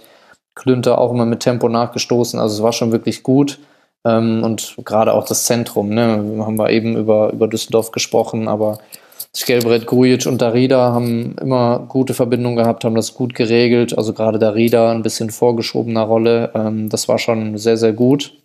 Hm. Ja, und Ibisevic als Abschlussspieler hatte dann auch einen Tag, wo alles mehr oder weniger funktioniert hat. Ich meine, er hat jetzt nur ein Tor gemacht, klar, aber das sind so seine Szenen und dafür ist er eben unheimlich wichtig als Abschlussspieler. Und es war auch eine sehr starke erste Halbzeit einfach der Hertha. Das sieht man nicht immer so, wenn man über Hertha spricht. Aber zwölf zu vier Schüsse pro Hertha, sechzig Prozent Ballbesitz, sechsundachtzig Prozent Passquote, neun zu drei gewonnene Dribblings. Das waren jetzt nur die Zahlen dazu, dass es eben trotz dieses Rückstands durch diesen Strafstoß einfach eine sehr gute erste Halbzeit war und Hertha konnte dann auch in der zweiten drauflegen und wir haben, Luis, das Revival des abkippenden Sechsers. Endlich lassen sich wieder Sechser in die Innenverteidigung fallen, Schellbrett in dem Fall, und ich fand das insofern bei Hertha jetzt schon einen wichtigen taktischen Kniff, weil das eben Mittelstädt und Klünter einfach die, die Freiheit gegeben hat, weit nach vorne zu schieben, und gerade Klünter und Wolf haben da ja Giesemann und Ampoma und Baker ist immer wieder rausgezogen, wirklich sehr, sehr stark beschäftigt. Ich hatte den Eindruck, das allein hat schon fast gereicht, um eben Düsseldorf gegen den Ball immer wieder in Probleme zu bringen. Ja, es ist mir auch aufgefallen, dass da Schellbrett immer wieder sich zwischen Boyata und Stark hat fallen lassen und dann auch Stark öfters mal dadurch noch ein bisschen weiter mit nach vorkommen konnte, also die rechte Seite. Es war auch mehr, da gingen vierundvierzig Prozent der Angriffe der Hertha drüber. Mhm. Ähm, ich, mir hat auch Wolf sehr gut gefallen, hat ja auch Arne schon gesagt. Also da ging viel und die Flanken kamen auch bei der Hertha ganz gut. Also Darida hat, glaube ich, fünf von zehn Stück an den Mann gebracht und auch immer nicht auf den Kopf, sondern auch viel genau in den Fuß rein. Also das eins null von äh, Ibisevic war genauso wie dann bei Dilrosun später, beides von der rechten Seite rein und dann einfach direkt abgezogen. Von Dilrosun natürlich äh, technisch überragend gemacht und äh, das war auch so mit ein Faktor, der, der, der auch die Fortuna hat gar nicht wirklich ins Spiel kommen lassen. Also da waren immer die Abstände ziemlich groß, die kamen kaum in die Zweikämpfe rein, wenn dann so ein, und ich habe jetzt auch noch nicht viel gesehen von der Hertha diese Saison und war dann doch von der Angriffsreihe, die die da vorne drin stehen haben, sehr angetan. Ja, und ich fand Darida wirklich so ein bisschen der Unterschiedsspieler, wenn man jetzt die letzten pa- beiden Partien sich anguckt. Also sowohl beim ersten F C Köln über neunzig Minuten eine starke Partie gemacht, als auch jetzt gegen Fortuna Düsseldorf. Nicht nur, dass der eben sehr, sehr viel zuläuft, also ist ja bekannt, dass Darida einer der Spieler ist, die am meisten laufen, sondern weil der auch einfach... Also ich hatte das Gefühl, Darida ist fast so ein symbolischer Spieler für Hertha geworden, weil der sowohl gegen den Ball die nötige Aggressivität mitbringt, als auch mit dem Ball die Ruhe hat, den, den klugen Pass zu spielen und nicht sofort die erste Option zu nehmen, die sich ihm anbietet. Und das ist das, was Hertha ein bisschen gefehlt hat. Sowohl die Giftigkeit gegen den Ball in den ersten Partien, wo es noch nicht so gut lief, als auch eben dann die Cleverness im Umschalten. Und dann, wenn eben dann die Stürmer auch treffen, das hat eben manchmal jetzt gefehlt in dieser Saison, dann gewinnst du solche Spiele auch. Und ich finde, Darida ist da tatsächlich so ein bisschen der symbolhafte Spieler, in dessen Windschatten dann andere wie Grujic zum Beispiel gegen Fortuna auch eine starke Partie machen. Es hat aber meiner Meinung nach mehr mit Darida als mit Grujic zu tun, dass jetzt Grujic auch mehr glänzen konnte in dem Spiel. Ist so ein bisschen meine persönliche These. Da möchte keiner widersprechen. Warum auch? Warum auch? Und mit Deroschen hast du halt jetzt einfach so ein, so ein freies Radikal auf dem Flügel, der zwar falsche Entscheidungen trifft, da hat Arne völlig recht, wenn er das vorhin anspricht, aber das, das ist quasi eingepreist bei jemandem, der halt auch mal ein Dribbling gegen vier Spieler gewinnt und damit ein wichtiges Tor schießt, so wie noch am letzten Wochenende. Ich finde, das, das fehlt Hertha auch einfach, dass, dass man jetzt eben diese, also beziehungsweise jetzt fehlt es nicht mehr, dass du mit Deroschen jetzt eben jemanden hast, der dann in manchen Situationen genau das Gegenteil von dem macht, was Darida macht, nämlich einfach Kopf runter und ich mache jetzt einfach mal und gucke, was dabei rauskommt. Das kann schon manchmal auch helfen, gerade gegen so Gegner wie Düsseldorf, die ja eigentlich ganz gut organisiert sind gegen den Ball. Ja, solche Spieler braucht's, ne? Solche Spieler sind auch dann so Möglichkeiten, um mal den Unterschied auszumachen. Das muss man auch tolerieren, wenn ein junger Spieler ähm, dann mal eine falsche Entscheidung trifft, aber grundsätzlich hat er ein riesiges Potenzial, also im Dribbling mit Tempo ähm, bringt er sehr, sehr viele ähm, Eigenschaften mit, die ihn zu einem sehr wertvollen Spieler machen können äh, über die Zeit. Und gerade so die Kombination Wolf rechts, Del Rosso links, das ist schon nicht so schlecht. Also es sind jetzt mhm. nicht unbedingt ähnliche Spielertypen, aber haben beide ähm, ja eigentlich gute, gute Anlagen, um, um da wirklich viele Abwehrreihen vor Probleme zu stellen jetzt. Und jetzt kommt eben auch so ein bisschen die Sicherheit rein. Das war jetzt der dritte Sieg in Folge für die Hertha. Von daher ist das auch für so eine Mannschaft, die dann immer noch mit relativ vielen jungen Spielern auch spielt, ein wichtiger Schritt, um eben zu sehen, okay, unser Weg, der kann funktionieren, auch langfristig. Ja. Boyata auch eine gute Partie gemacht und so ein bisschen ist es das Hertha, wie man es schon kannte, nämlich gegen die Gegner, die mutmaßlich hinter der Hertha sich einsortieren in der Tabelle, da holt man die, die entscheidenden Punkte. Vielleicht Mainz null fünf müssen wir da ausklammern, da hätte man aber auch sehr gut in Führung gehen können, looking at you, Davy Selke, aber jetzt dann die drei Siege waren eben zu Hause gegen Paderborn, in Köln und zu Hause gegen Düsseldorf, das kommt uns doch alles ein bisschen bekannt vor und ordnet dann aber, denke ich, auch diese Siegesserie korrekt ein. Das waren alles verdiente Siege, da waren viel Gutes zu sehen, aber es waren auch Gegner, die es ermöglicht haben. Es geht es dann weiter nach der Länderspielpause in Bremen und dann zu Hause gegen Hoffenheim.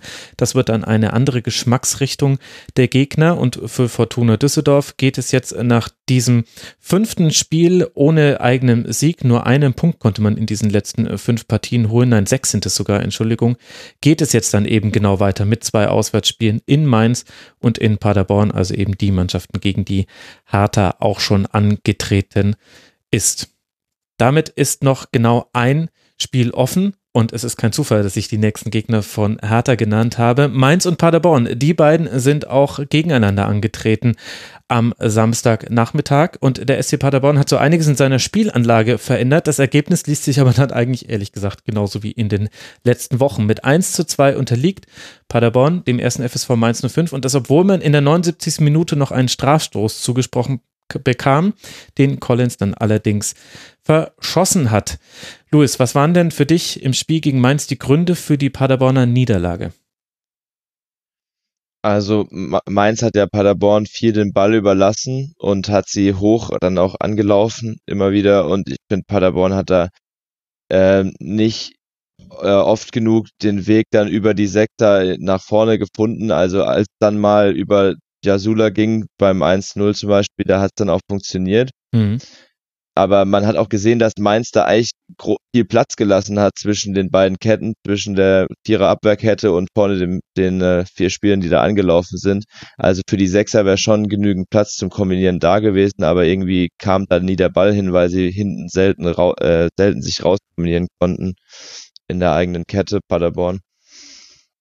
Und also sie hatten sehr viel Ballbesitz, haben damit aber jetzt auch nicht so viel angestellt, was halt auch ein bisschen an der individuellen Klasse liegt. Also Paderborn ist zwar ein Team, was offensiv äh, sehr viel anstellen kann, aber hat man ja auch letztes Jahr in der Liga gesehen, dass die da Torfestivals ähm, veranstalten können, aber man hat halt immer noch Spieler, die da teilweise vor ein paar Jahren noch Regionalliga gespielt haben und da fehlt es dann ein bisschen.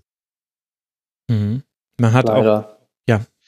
Leider, sorry, also das soll ich das reingrätsche.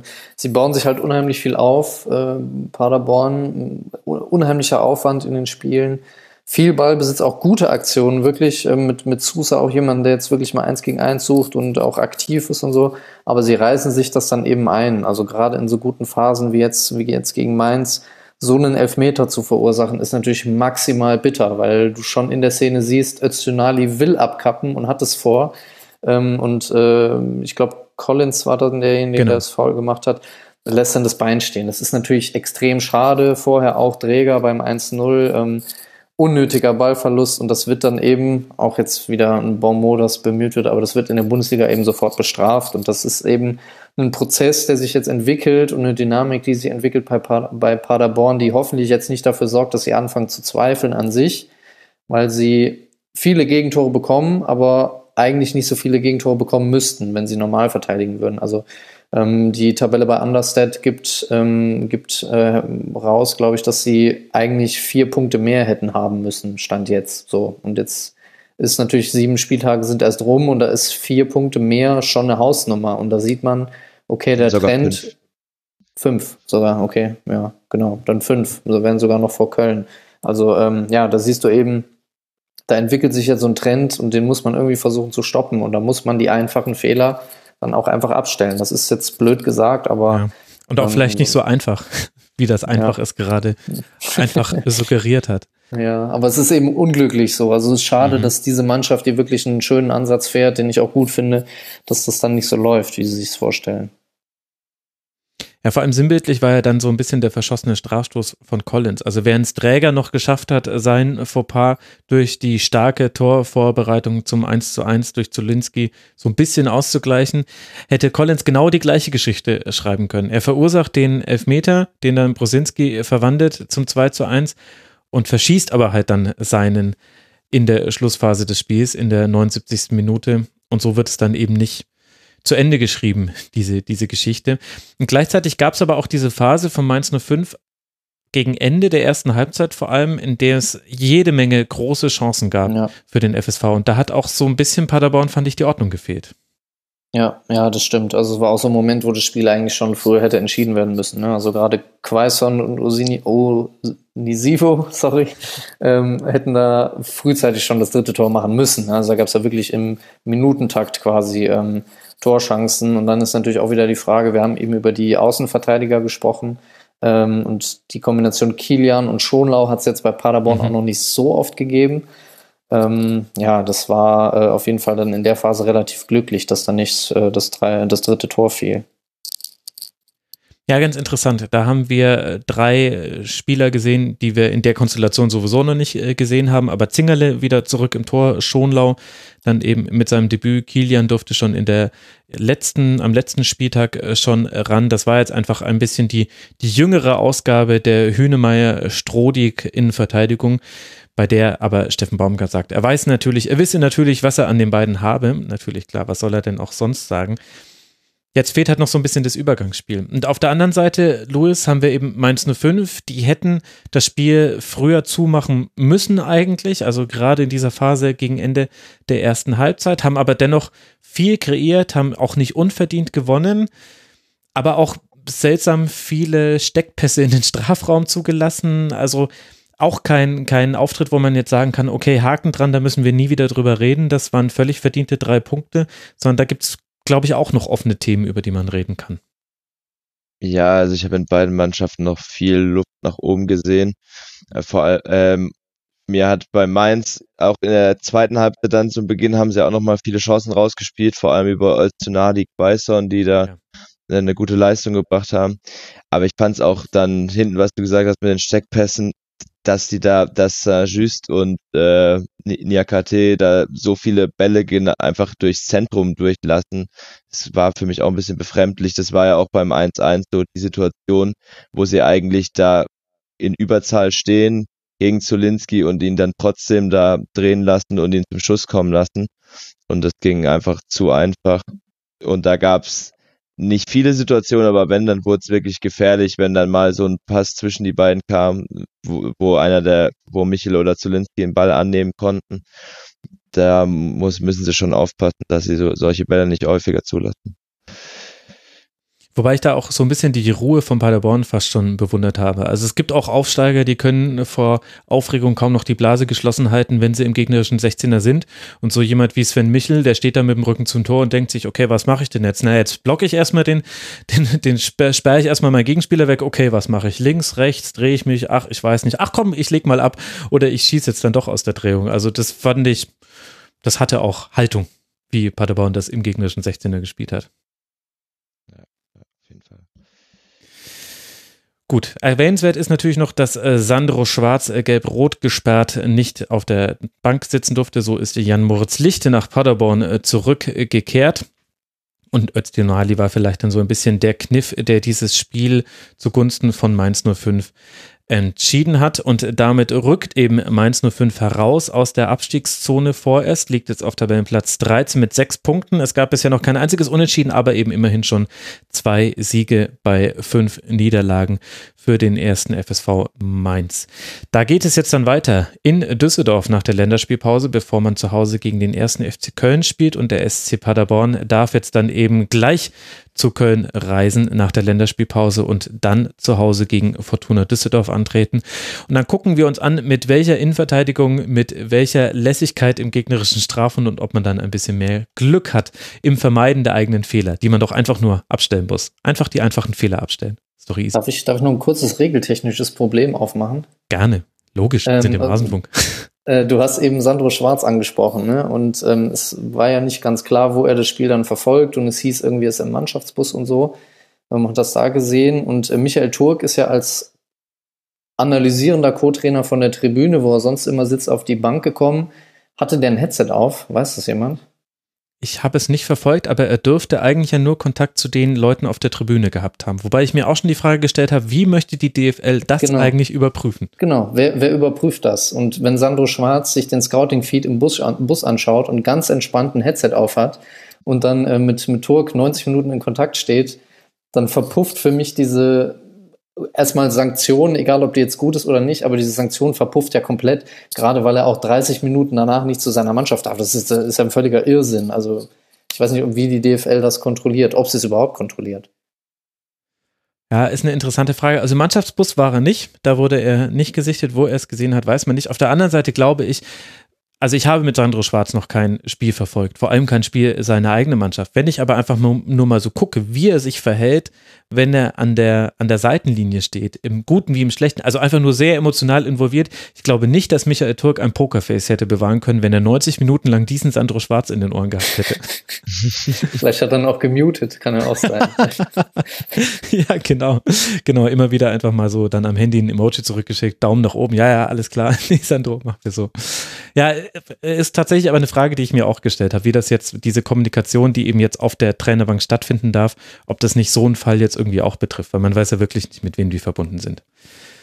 Aber gut, auf der anderen Seite, wenn es jetzt Sport Insight dann aufdeckt, dann können wir sagen, Arne Steinberg hat hier im Rasenfunk den ersten Zweifel gesät und dann ja. wird es groß investigativ aufgedeckt. Oder mach's doch selber beim Korrektiv.